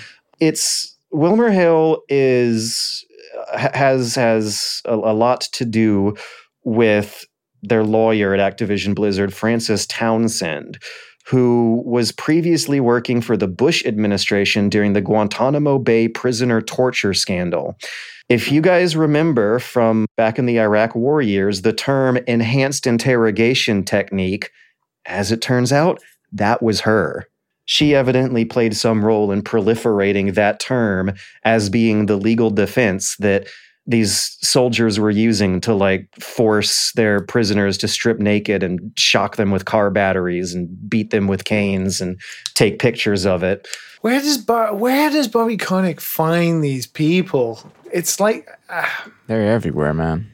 Sadly. but they're all like ex. Who was the other guy who joined Activision recently? Like Grant uh, Dixton, the chief legal officer, is another former Bush associate. He was an advocate for some of the surveillance programs going on that Edward Snowden would reveal later and, and the Obama administration, and then basically be exiled to live the rest of his life in, in Russia. Grant Dixton, one of the people who would like establish the legal defense for the NSA to be able to spy on people's internet history, is now also a lawyer working at Activision. Chief legal officer is is his title. Like it's so incredibly bizarre to to read the history behind people involved in video games here until maybe you think that the big moneymaker video game here is Call of Duty, and there are some very nasty connections with the military industrial complex and them doing things like hiring Oliver North to promote other games. But that's actually a whole different can of worms than than, you know, having having this company culture where people evidently get so so incredibly fucked up to the point where where there there's there's troublemakers around the office installing bathroom spy cameras. There's a lot of requests among the walk, walkouts for these people to resign. What ended up happening instead is that some other bad bosses ended up resigning. One of the bosses, frequently named throughout the lawsuit, was J. Allen Brack. The other one was Alex Afrasiabi, but he already resigned a couple years ago. But J. Allen Brack resigned between the last two podcast episodes They're um, resigned. under pressure, I'm sure, with a big like, package of millions of dollars. Somehow conveniently resigned just before the investors call. And I, I, I can't believe that like Alex resigned during the investigation too. They all knew it was coming. It feels like at this point. J. Allen Brack resigned. Uh, their one of their heads of of uh, HR. Did I even put this down on the outline? Their senior vice president of HR also resigned. They are going to be replaced by. Um, oh, hey, yeah, I you did. did a better job. Jesse. Meschuk. Uh, yeah, the, the a guy in charge of the HR department that wasn't solving anyone's problems resigned as well. The two current co-leaders of Blizzard are a 18 year old company veteran named Jen Oneal and a 20 year old industry veteran who previously worked at Microsoft Xbox named Mike Ibarra. Fuck yeah, Jen Jen Jen Oneal. And that might she, sound She knows what the hell she knows. but but doing. bringing in the the the cynicism is uh, a take from Jason Schreier, where he believes that this is actually going to be more of a power grab from Bobby Kotick to get more argumentative executives out of his way for whatever direction he wants to take Blizzard in. Well, that could also make sense. I mean, Blizzard, seemed to be fairly autonomous, right, from Activision. But He has a timeline about how that independence may have steadily been fizzling away over the past two to four years. Well, it's interesting because Jen Oneal, she was the head of Vicarious Visions, right? And they were just purchased by Activision.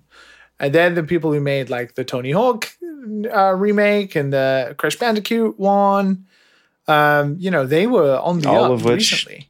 So it's amazing to see. well. She just, yeah, you know, she her studio was just purchased, and now you know she's the head of Blizzard. I'm not really sure how much of a Bobby Kotick like underling she would be, but it does seem like you know if he's putting these people in place, then maybe very very. But then again, like the management had to go. They had to go. Look at the failings that have happened under their guidance and their watch as you know the management of the company. Absolutely. But ultimately, I mean, it's not a best case scenario, ideal solution to still have a lot of these like Bush administration torture defenders up there still, as well as like Bobby Kotick himself. Like, like this. How do you, yeah, with surrounding yourself with these people? It's just what do you think people's image of you is going to be? How does Bobby Kotick meet them? Like, how does that social connection start? Money. Like, he had to look them up from a phone book or something, or did they go to the same parties or something? I. Didn't he? Didn't he donate to the Conservative Party as well? I Wasn't, would not be surprised. Yeah, that's that's I think one of the other dimensions to the story people have been highlighting about how like if you look at the if you survey the political persuasions of most of Activision's employees, it's something like 4 out of 5 on on the the liberal democratic side of of the spectrum. And then you have this small, you know, let's say uh, uh, maybe 1% of Activision at the tippy top who have the exact opposite political persuasions because they don't want to pay taxes. But So- fair play to the Blizzard uh, staff members who who did the walkout. Oh yeah. It was huge numbers as well, and lots of support across game dev Twitter and just game dev in general. I, I felt like like a one of the, one of the sickos in the window watching this, just like gritting my teeth and being like, "Yes, yes," because uh, they they they are growing some teeth here with these these walkouts in the coalition, and I am wondering if this might be the final straw.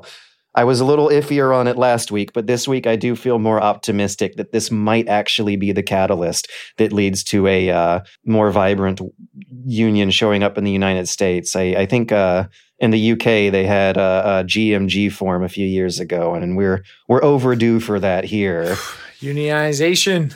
So, how's it going to feel playing Activision Blizzard games in the future, guys? Are we are we just going to be unable to block all these horrible news that- stories out of our brains? When was the last time you played Warzone, George? Uh, I want to say about a year. Like Hunt Showdown absolutely fizzled it out of my interest, but I still did get into it for a good while there, didn't I? Matt, you played a little bit as well, right? Uh, I've never exactly I've never exactly been a fan of the Blizzard games, but I have gone on and off of uh, Call of Duties over the years. But as I grow older, I really just like don't know if I if I if I can look past all the America problems that are becoming more and more visible every single year and how visible they are in Call of Duty games. Yeah, I have a friend who has been, uh, you know, he's had a World of Warcraft subscription ongoing since. Oh shit! Did he change? So he's had it for a while, uh, you know, years and years and years, and he's a huge fan. Blizzard is, you know, Blizzard's games are what got him into the industry. Um, and he's, I think he's canceled his subscription, but he was talking about it's, you know, it was a really serious moral moral dilemma for him to keep it going and giving them money. But the worst part was that, you know, he got into the games industry because he was so inspired by Blizzard games, and you know he feels incredibly horrified by what's happened, but also let down that people who create such wonderful games can be such horrible people. and and see that is one aspect of of be of the of being a tortured soul in AAA I can painfully relate to. It's like like that feeling of reading stories like oh game developer photographs a corpse in the woods and laughs about it oh AAA game yeah let me re- rephrase that AAA game executive goes on a racist tirade about FBI crime statistics I I feel I feel I feel that ooh ah ooh ah Yeah. Maybe another example of like, can you separate the art from the artist? Matt, you've been a little quiet. What what's going to be going through your mind next time you go go through a, a good old sitting of Warzone? No, no, I don't play that shitty ass game. Uh, so that's where we're at. fucking hackers. Dude, like every like it's just like I can't even play an online game anymore without hacking everywhere. At least in Hunt, you could kind of beat the hackers, you know, if you get your shots lined up. But Jesus, man, most of these online games are just fucking riddled with it. and and to- and Warzone is one of the and now worst, it's bleeding man. over into console. and I hate their practices. If any, like I used to like try to get the free, but like ever since the free bundle shit, where you go to their store and you get like free skins every once in a while, you click free bundle, and it takes you to another bundle where you have to pay money, right? And sometimes you just double click, and if you double click, you end up spending money you don't need to Yeah. spend Fuck that. for, for no reason because it, it automatically switches the bundle. So imagine if you wanted to buy, if you wanted to get a free uh, uh, potato chips from the machine, Yum, yum, yum, yum. right? And you put in the number to click OK, but before you click OK, it switches it switches the one that you entered in to some other Like an asshole vending machine. that's not free and automatically sucks in the money from your wallet using a vacuum from the vending machine. Like it that's exactly what happens. Like it, it's it's so like I don't know, man. I I fucking despise despise that game. But no, no. I mean, if I mean if the game's good, I might give it a try. Can you separate the art from the artist, Matt? I think you can. Yeah. Yeah, There I might be some I- I hidden separate it. file I of a game do it. developer screaming somewhere in the in the disc burnt into the the archives. Yeah, I think it's a bit different know. when it's a multi conglomerate corporation. I don't think you can really say that's the artist. I don't know. I'd still Yeah, feel like bad about material. No, material. that's what I mean. it's what- what- worse. what- Oh, it's worse. Oh, when the when Diablo huh. 2 Resurrection comes out, I'm playing oh that yeah. game. You're gonna do it. I'm You're gonna cross it. the picket line. Oh yeah, I'm playing Oh, that and you well, hang on. Let me let me ask another question. Are you going to uh, uh, assail the high seas to to get a hold of that game, or, or are you going to you know get on Steam, take the credit card out, type in your security code?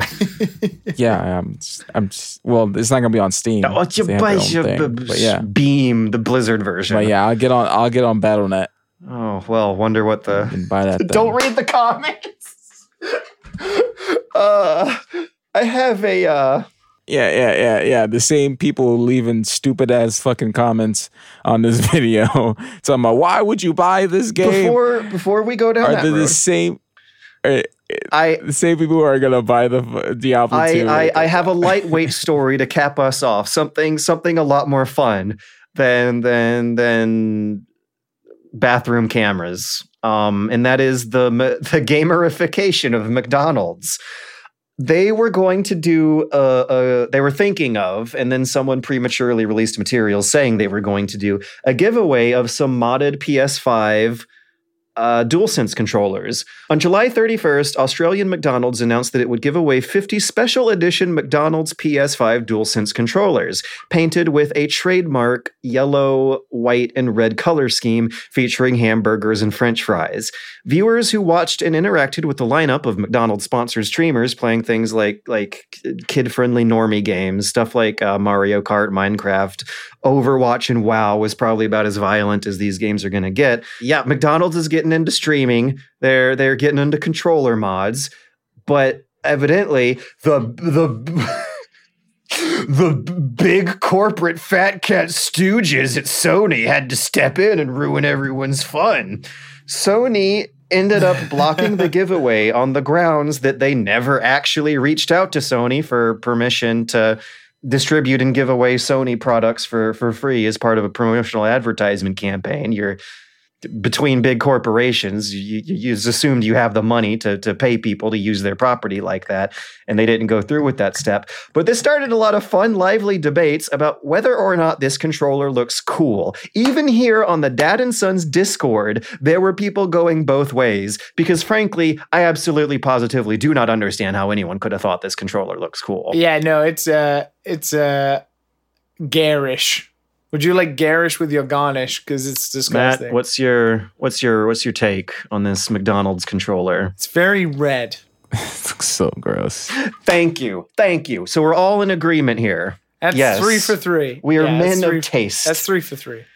I think my least favorite part of it is where your right hand palm goes, which is straight into the lettuce and condiments and meat of the hamburger. You know, it's not a real hamburger. It's just painted on the controller, but my brain would not be able to unsee some horrible vision of me just slopping my palm into a hamburger from the wrong angle Yeah. every time I'd be playing games with that controller. Let it stay where it was forged in the minds of Ronald McDonald. yeah. I, I'm I'm curious. You, you guys are you guys are so weirded out because I will play Diablo 2. Like I'm I'm supposed to doom the entire studio just because idiots are in them. There's idiots in every fucking studio. In every fucking studio. I think that's a fair point. I think Like we've talked about this many times. I want. Like, yeah, I go back to the Last of Us leaking thing. uh, You know, yeah, hurting people who are hardworking who have done nothing wrong.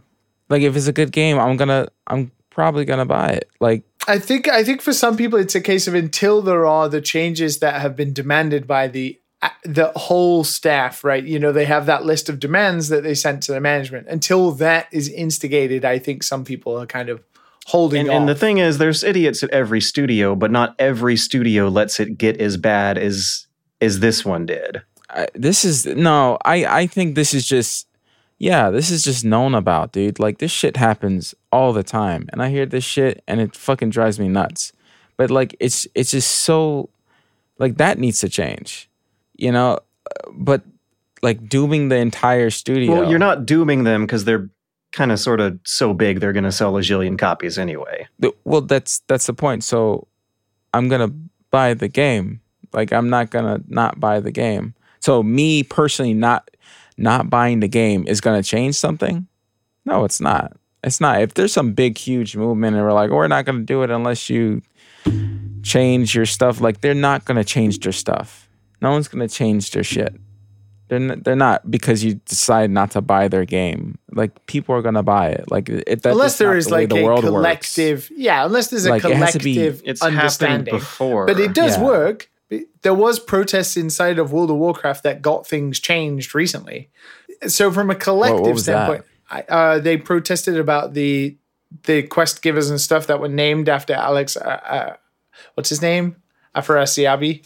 oh, that's an easy change. It- has nothing to do with real life. You know, people going to the studio, people getting harassed. That's uh, fucking changing the name of somebody is so simple compared to like actually people's like Yes, of course. But I mean, personalities need to be that, fucking that fixed. change happened because fans of the game were protesting. That wasn't staff, right? So the internal stuff inside of the studio is there's a lot of external pressure, but as I talked about like 2 weeks ago, you know, it's internal pressure that needs to happen, you know, and them walking out and doing the Blizzard walkout is a great start to that. I think I think you're right. I think it's not on the consumer to change these things, but you know, there is a show of support you can give. As give. a I media person, too, you have a louder voice than an anonymous consumer. I do not have a louder voice. I do not have a louder voice. He's got a sexy Um, voice. You do. You do. listen if if people people want like the thing is the things that would actually change is exactly what you said like the people there would hack actually Yeah. have to like I- step forward internal and actually do internal something pressure. Yeah, I always and stand up because consumers are always going to buy the shit and most people don't know this is going on most people don't look up this stuff It was in the normies are going to buy diablo it, 2 it was in the New York Times. and oh was it yeah. I still agree with the things that I talked about. I think th- you know studios don't care about external pressure. They really do not. Like for the most part, No. this is this is on a scale unlike anything else. As we've just aforementioned, you know there They're is massive you know th- yeah, but there is a lot And everyone's leaving. Usually external pressure. External pressure. Well, the president has been ousted. You know it's bad, essentially. Yeah, stuff So- is changing right now as we're recording. external pressure usually doesn't work. Um, internal pressure has to happen. That's why we've had the Blizzard walkout. I think if there was a yeah, but it has nothing to do with actually buying the game compared No, to the not pressure this. that they're yeah, getting. not at this moment. it's not time. about the game, and that's what I'm talking about. I think it will happen though. I think what I'm saying is it will happen because there are already protests from dedicated World of Warcraft players to, you know, not play the game or hmm. not pay the subscriptions to do certain things. When Blizzard tried to release whatever their next game right right now they're not trying to release a new game. Imagine if they had a scheduled release oh, game the right now. Diablo Two is the next the next one. Okay, so yeah, so that'll be the first one, but that's not like an Overwatch 2 or, you know, Diablo 4 Oh, or anything it's that's gonna it's huge though. It's and not Diablo that Four huge, as well. though. It's not Diablo It's- 4 like Overwatch 2. Coming out in a month and a half, September 21st. Do you think this is still going to be in the news when that game comes out? Probably. This is this is the most stuff I've seen in a while, right? It was on CNN. Yeah, this is the most stuff I've seen in a while. It's probably gonna be around for a few more months. I, I, ultimately, I think consumers can make their own choice, you know. uh, But as George says, and you know, you you what do you what, what is it? You fight with your money or whatever, you know. Vote with your dollar. Vote with your dollar whatever the hell that saying is. I, I, I, I guess I understand. I guess I understand what you're saying. But ultimately, you're right. I think you aren't making a difference if you don't buy the game. But if there's a like, let's say there's a hashtag on Twitter and people are like, collectively, we're not we're boycotting this. If there's some huge thing, yeah, I'll join it. I don't need to play Diablo You don't 2 need to play Diablo that 2. quickly.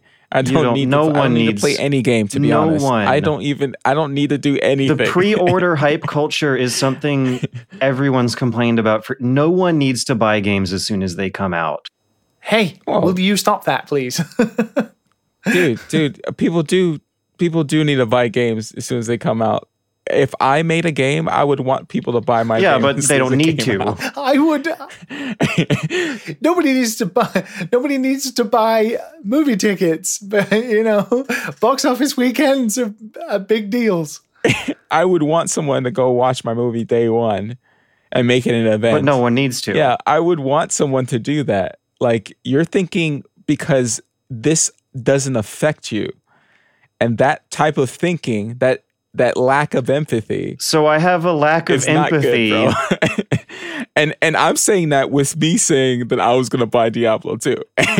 so, you know, that's that's the other side to it. for for not wanting to buy expensive things on day one on launch when they're like kind of sort of at their worst conditions. No, like we've been through this. No no one's life expectancy is going to go down if they wait a few weeks or months to play something after it comes out. Yeah, no, no consumer, but you, yeah, because and we, you know, timeless uh, son's argument please. from please. a development standpoint. Of course, that is very different. It's a very different point of view.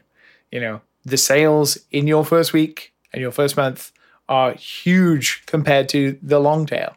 But that is beside the point about purchasing things from studios that are millions and billions of dollars of cash flow, right? Point is, Activision right now, especially Activision under Bobby Kotick, is arguably in disarray and needs dire change. And that change will come both internally and with external pressure.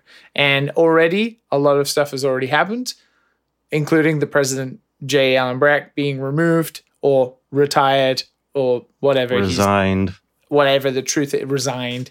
And then i imagine fran, fran townsend is going to be gone soon considering she's blocking her own employees off of twitter and her twitter account has been nuked as we speak in the last hour. So by the time you're probably listening to this she will also have been gone.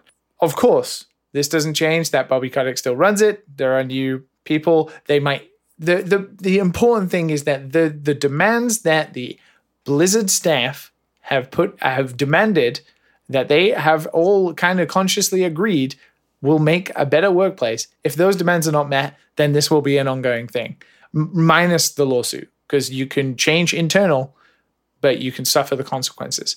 So it'll be interesting to see just how much they move towards changing the internal structure right now. And it might be a case where people have boycott their games, right? Boycott their releases to try and put that external pressure on them to help the, you know, devs get better things. But right now, of course, that's not happening. And it's up to the consumer still to do what they want. As Matt says, there is another side to it where there are people who have suffered through it, who are still working there, who make these games because they want people to play it. And the best thing, like in my situation when I worked at Rockstar, is I wanted people to play those games, right? Even though every day was misery, it did get to a point where I hate, I, you know, I didn't like Rockstar at all. That I wanted their games to kind of fail. You know, sometimes you get that feeling too, but that's not everybody. So I think there is kind of a weird balance you have to strike between supporting people who make great games. if I worked for uh, Blizzard, right? What if I got a job at Blizzard, right? I was a, a video editor. Were hiring video video editors a couple few months ago, and I worked for there. And my crew, the people I talked to, none of this stuff happens. There's no way this shit will happen in front of me um, at this point in my life. I'm too old for that shit to to watch like straight up straight up just nasty behavior. Then I start hearing this stuff what if like i don't know this will directly affect me whatever game it is and the, the it will be pay cuts and stuff like that and stuff like that if everything goes like what happens then? Do i gladly take that pay cut and be like yeah this company needs to go down. Do i just quit and go to a different job? Like what is your guys' opinion on someone who it, yeah, there? Like would you, would you want someone to buy and still play that game? Or if that result affected that employee like maybe it's not video editing maybe it's whatever I don't. I, I'm assuming not I- every team I is never- filled with yeah. white dudes who do stupid shit. Like it's just I'm assuming. I've I've met a couple of Blizzard employees. They seem okay, but like I don't know them. I never agree that people should lose their jobs for the. Even Like if a do company, do people quit? Like is this another thing where I'm like sure police officers they they ask police officers to Yeah. quit? Right? Remember I'm that sure. with the BLM stuff. They're like, "Oh Yeah. yeah, police officers should quit, blah blah. This is the terrible." You know. that's very yeah. And that th- is that's very a- different. This is people yeah, making yeah, it's video really games. widespread. yeah, yeah, yeah, yeah. But yeah, But like, there are people quitting right I mean, now. where, where's where's the where's the line for you guys? there are people quitting who are at fault, right? There, there hasn't really been people, you know, staff members who want change, who are just normal staff members who they're not quitting. They're they're walking out. They are going on strike. They're trying to push for better working conditions in Blizzard, right? They want to get back to doing what they want to do, which is to make games in peace, you know, with better working conditions for all. They're not quitting. They're fighting.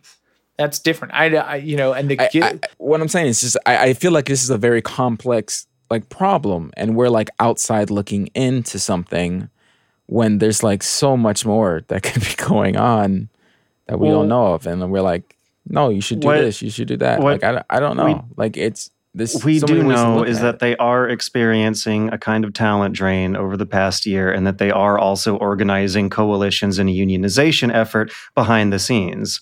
That is Yeah. what the average fighting. rank and file employees are doing behind the scenes as a result of this this scandal. yeah. I- that's what I- should happen, I don't think right? And it's like they shouldn't be. They shouldn't be thing em- that happens in this situation. they shouldn't be embarrassed to work at Blizzard, right? They should be fighting to make what they joined Blizzard for, uh, you know, what they what they feel Blizzard represents. Right now, there are select people in Blizzard who have been there far too long and cultivated an internal, for like secret cabal of power abuse, right? But there are so many people who joined Blizzard because of their games, because of the power in which Blizzard had through their games. And those people can be the people internally who can get unionized, fight, and then do what, you know, carve Blizzard in the image that they assumed they were joining.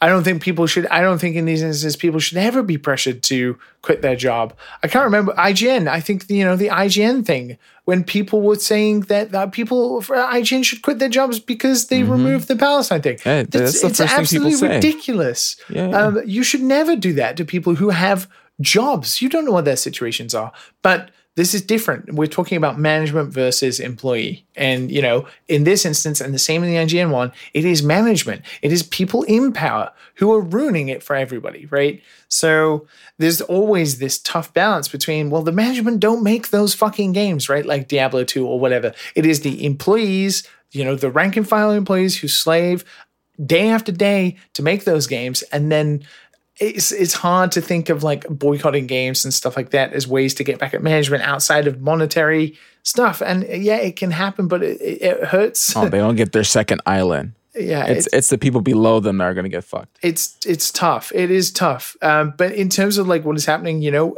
the games industry is coming out in support of the walkouts and stuff like that. So there is external pressure via other avenues. And We we, we were just talking tough- about a- how things really changed, right? From the '80s, right? We're just talking about that. Things are things are changing. This is a good thing. Things are changing, right? For the better. I, w- I, I would hope so that this ends well, or maybe they explode and nothing comes out, and bye bye World of Warcraft. I don't know, but I, and in a positive note, I think I think things will be different. More and more, this stuff keeps coming out every single year. People are getting a little bit more educated. I would say, you know, before uh, a lot of the kids online used to say it's a lot of dumb shit, but now there's a little bit of variety now, right? It's not just like everyone just telling developers who are going through this stuff to do dumb shit. You know, the Gamergate days are are kind of done. Uh, but you know, they have their little niche crowd, but that's pretty much it. So like, hopefully, I would say things are getting better. Right? It sucks right now still, but I I like to look for for the future because if if I didn't, for even for myself, then shit, I would be in depression working at you know back at uh, Micro Center. So It's yeah, it's a it, it's a tough one. I think in this instance, the, what is happening is going to keep on happening. I think it unless big scale change happens at a company like this. We've seen the Ubisoft thing and nothing changed, and nobody really did anything. it- and the and the fear for your job type thing. You know, like I I bet that's why a lot of people don't speak up. of course, that's why this culture of this is why the It, it keeps going. Yeah, It, it happened to Rockstar. It is about the fear of losing your job, saying something, you'll be blacklisted, you'll be you Yeah. know, forced out, you won't get bonuses, you won't get promoted. That's how they get away with this shit. And and it is so important for people to speak out in studios and stuff like that, or stick together and have those But- groups, or have those places. th- If there was more of that, it would probably None be of all of what you guys just talked about is incompatible, though, with a boycott from a small percentage of invested fans who follow the news a lot closer of course not. than the normies do. A lot of those small invested I don't disagree fans and that. journalists did very publicly boycott Red Dead Redemption 2 before it came out, because that is also a prime example of a Really? game that had a lot of crunch time getting put in for features that are entirely superfluous, like your horse's testicles shrinking in the snow.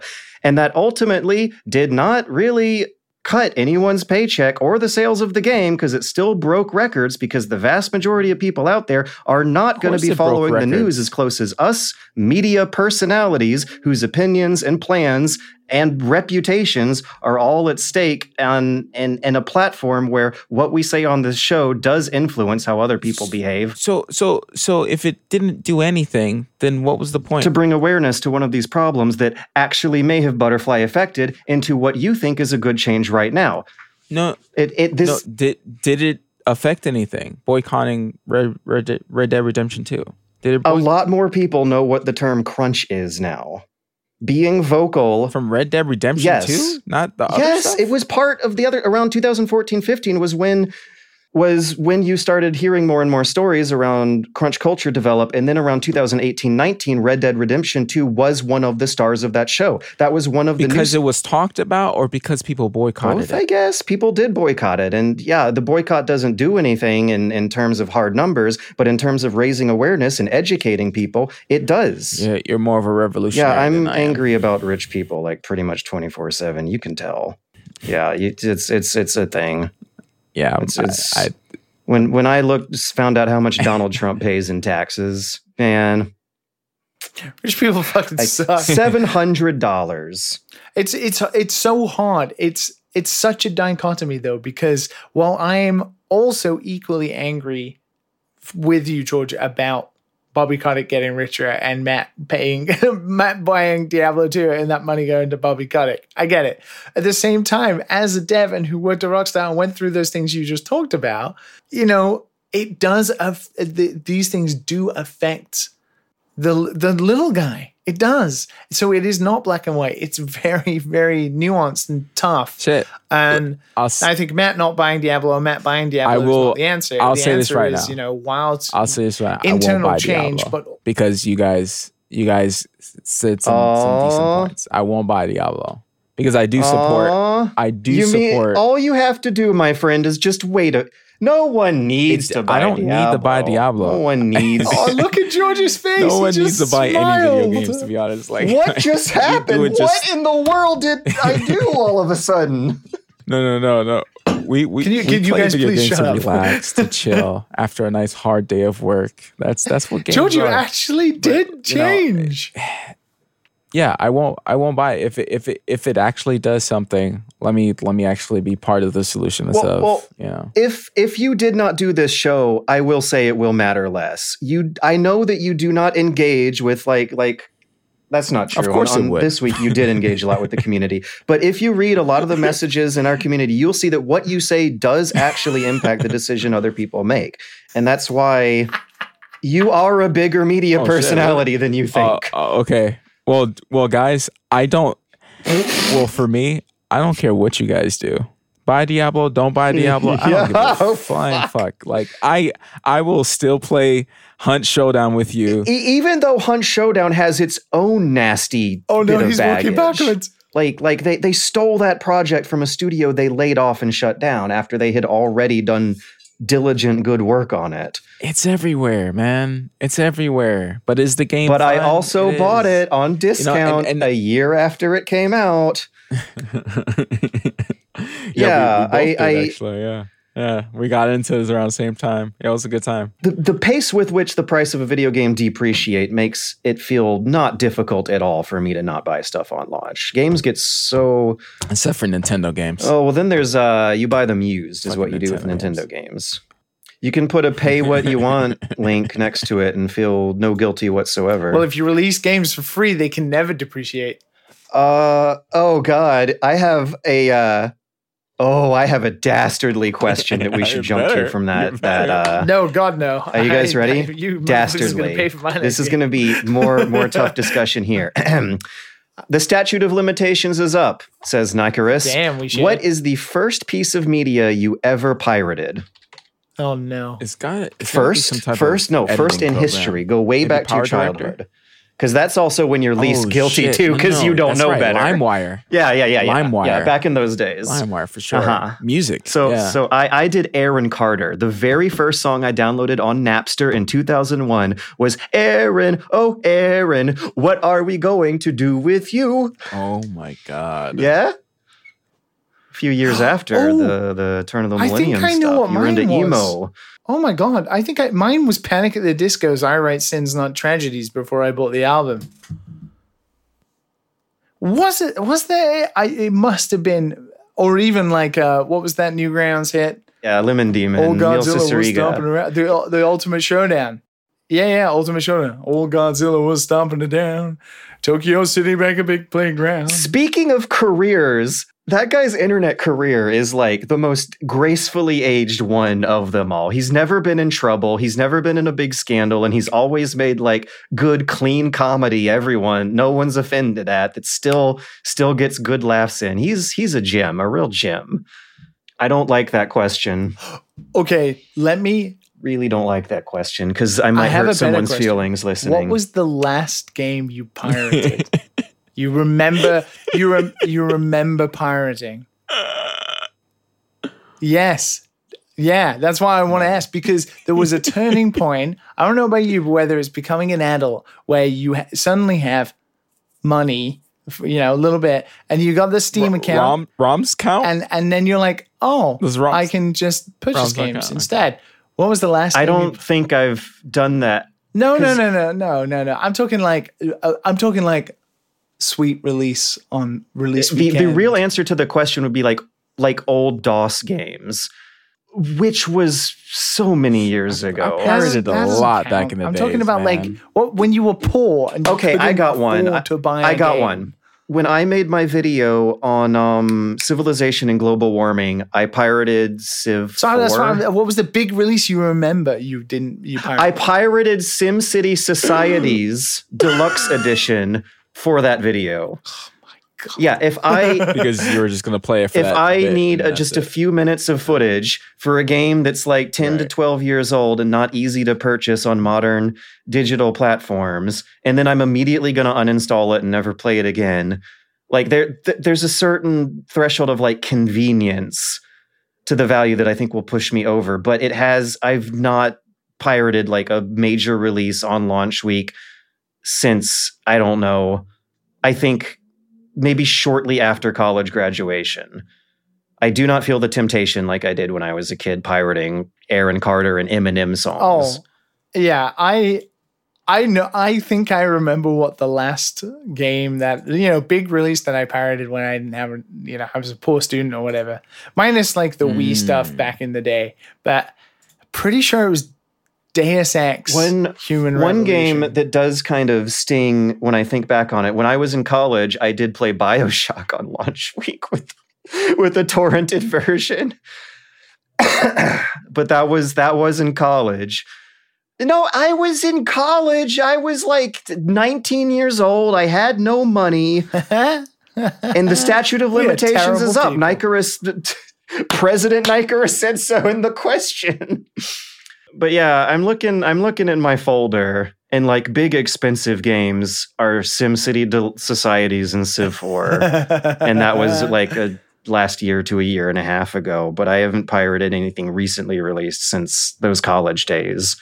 I, I want to point out though that back when I was a child, child pirating music on Napster, the other songs I would download would be Eminem songs because I I wasn't allowed to buy them in the store, and they were still like really really popular at the time. You know the the real Slim Shady and the yeah. Probably loads of System of the Down songs. Although I had most of the type System in of the Down anything on albums, actually. YouTube and it'll come up with none of that ad revenue going with with if it's hosted on an alternate channel Yeah. that has no connection to the original artist, then does that count as piracy? Yeah, now. Well, even like like a fraction of pennies make it back to the artist in that case. If it's like a YouTube video hosted by someone who monetized the video who's not connected with the artist, that's like that should feel bad, but it doesn't, you know? Like when you torrent a, a full big release game, like it feels bad. Even in college when I had no money playing BioShock on launch week, it felt bad. It didn't feel bad when I was a child, but once I passed the age of 18, it started feeling bad and then I stopped but it does not feel bad to watch YouTube videos that are basically piracy. The like infrastructure is not the same. You don't have to jump through as many hoops and put up with as many inconveniences. It doesn't feel like it, you know? hmm Well, I don't think Let's that counts because there's no interactivity, and that's what video games are about. Even if it's like a story-based game that that doesn't have combat, you're still making decisions and immersing your brain in the world and your senses. hmm I feel like just walking around a game world is enough to make a fundamentally different media experience than watching a video. Uh, yeah, that was that was good and rough. Are we are we ready to move on to maybe one more? Agreed. One more. Mhm. Let's do one more. We were already wow. We've been doing bumper episodes recently. Okay. Uh, Argos has a fun question for us. This was actually reposted from slash r ask Reddit, but it started a big good discussion. Argos says you are offered a million dollars, but to claim it, you must enter the last video game you played and stay there for a year. If you accept the money, how is life there? So I guess you can spend the money while you're there. Wait, enter. Oh, oh no, oh no! Oh my god, I'm at war with furries in a giant tank. They're gonna. Oh my god, the furries are gonna sacrifice rough, me to the soul bro. cannon. Oh my. Oh no, I don't think I can You know, survive. Huh. They're gonna sacrifice me to the cannon. My life is not the that Who are bad. they in fighting? houses, man. A lot of waifus everywhere. Why, why, are- why is there a You know? conflict? Who are the bad guys in Three Houses? Yeah. Oh Matt, you. Ah, but you have to eat that shitty fruit. I fruit. do get to have tea time. But you get to go to tea The, time. the guys are pretty sexy too, to be honest. Are they really horrifying? Are they a real threat? You sound quite comfortable with, Yeah. with Uh, the situation. bad, yeah, the bad guys. There's there's multiple different groups of bad guys. I think I think I will train hard, get strong. Eat your Wheaties. Let us go, man. Yeah, if, I mean, if it's a video game, then I should be able to level You up and I'll to be able to school. see my stats. You I'll can like, upgrade I your need to hots and go stuff. up I, I would be levels." inside of Cruelty Squad, and I doubt I would last the year, considering my my opinions. I'd be liquidated. I'd get liquidated by the Security Exchange Commission's Death Squad. so, Cruel, Cruelty Squad is a universe where corporate paid police will come to your house and shoot you if you're late for rent. Cruelty Squad is a universe where if the employees complain about their working conditions, the bosses will kick them out the window. Yeah, I don't. I don't. I, I, Cruelty Squad is a universe where where life is Damn. incredibly cheap, and this is part of the the flavor text in the description about the tranquilizer pistol. Because the if you decide to do a non lethal option, then they quit making tranquilizers and non lethal weapons for humans long, long ago in the Cruelty Squad universe. Uh, you use an animal control pistol instead. Yeah, I'd be dead. Wow. Yeah, yeah. That is how much one house costs in Cruelty Squad. yeah, you'd be dead. The uh, end game quest you do in Cruelty Squad is is replaying missions on harder and harder difficulty until you can raise one million dollars to buy a single house. How much was a million days? dollars back in the days, in the olden times?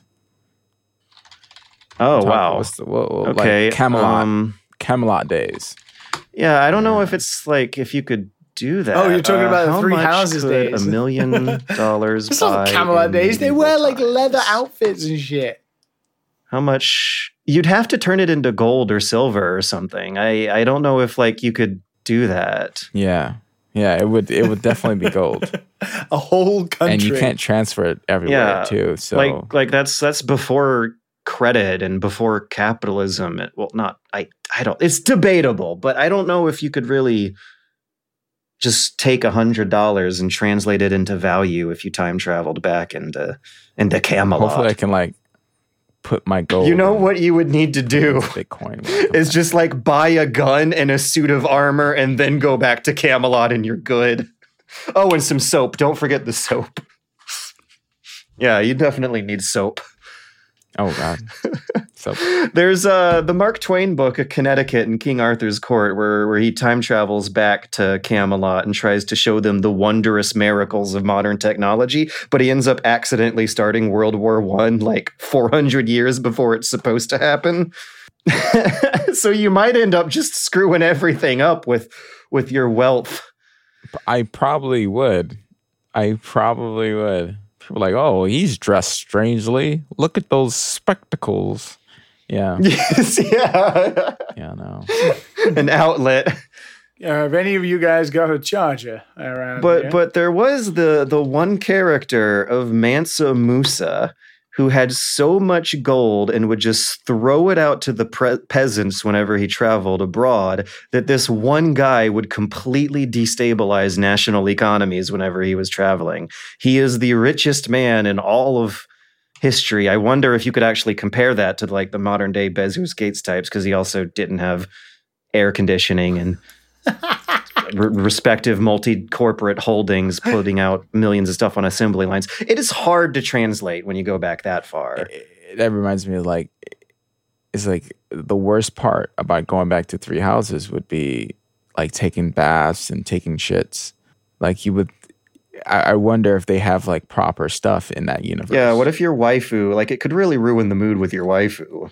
well i mean yeah this it's probably a lot of things that are are not the same you know? We're we're we're getting only a, a 720p image. If i get there i'm i'm getting the full a full 12k retina. They're probably gonna look real different I, I mean, if oh the muscles are if you like pop. traveled back to ancient Rome, everyone would just be naked, taking baths all the time, and no one would probably smell as bad as if you went back to like medieval Britain instead. Those pixelated muscles. The Romans had big baths. The Romans had like primitive pu- plumbing. They were they were way that was one of their prime like like racist complaints about the barbarians was they didn't bathe as much as the Romans did. yeah they were clean because I, I see the cubicles that the three houses people live in and i don't see a bathroom Fun it, so- fact though, the Roman baths did not have a drainage system, so everyone's filth would just gradually accumulate in the water over the day. Mm. But they were still probably Mm. better off than than most other people in in Europe at the time. probably But whoa, we uh we we went places this episode, and I'm surprised we did it smoothly and amicably and uh, enough. Did we? but uh, yeah, we we we went on a while. We should uh, Yeah, we, we, yeah. we, we, we should be heading out here. I should go meet my my new doggo you gotta you gotta in a us few the pics hours. I'm I'm not gonna be lonely ever again. Oh my god, the dog! Yes. Oh man. And I, uh, I, I, I will talk to you guys and uh, uh, see see you listeners and and uh, catch up on the big Activision fiasco of 2021 after after I get to know Eddie. Eddie is is the dog's name. oh There we go. murphy And Aww.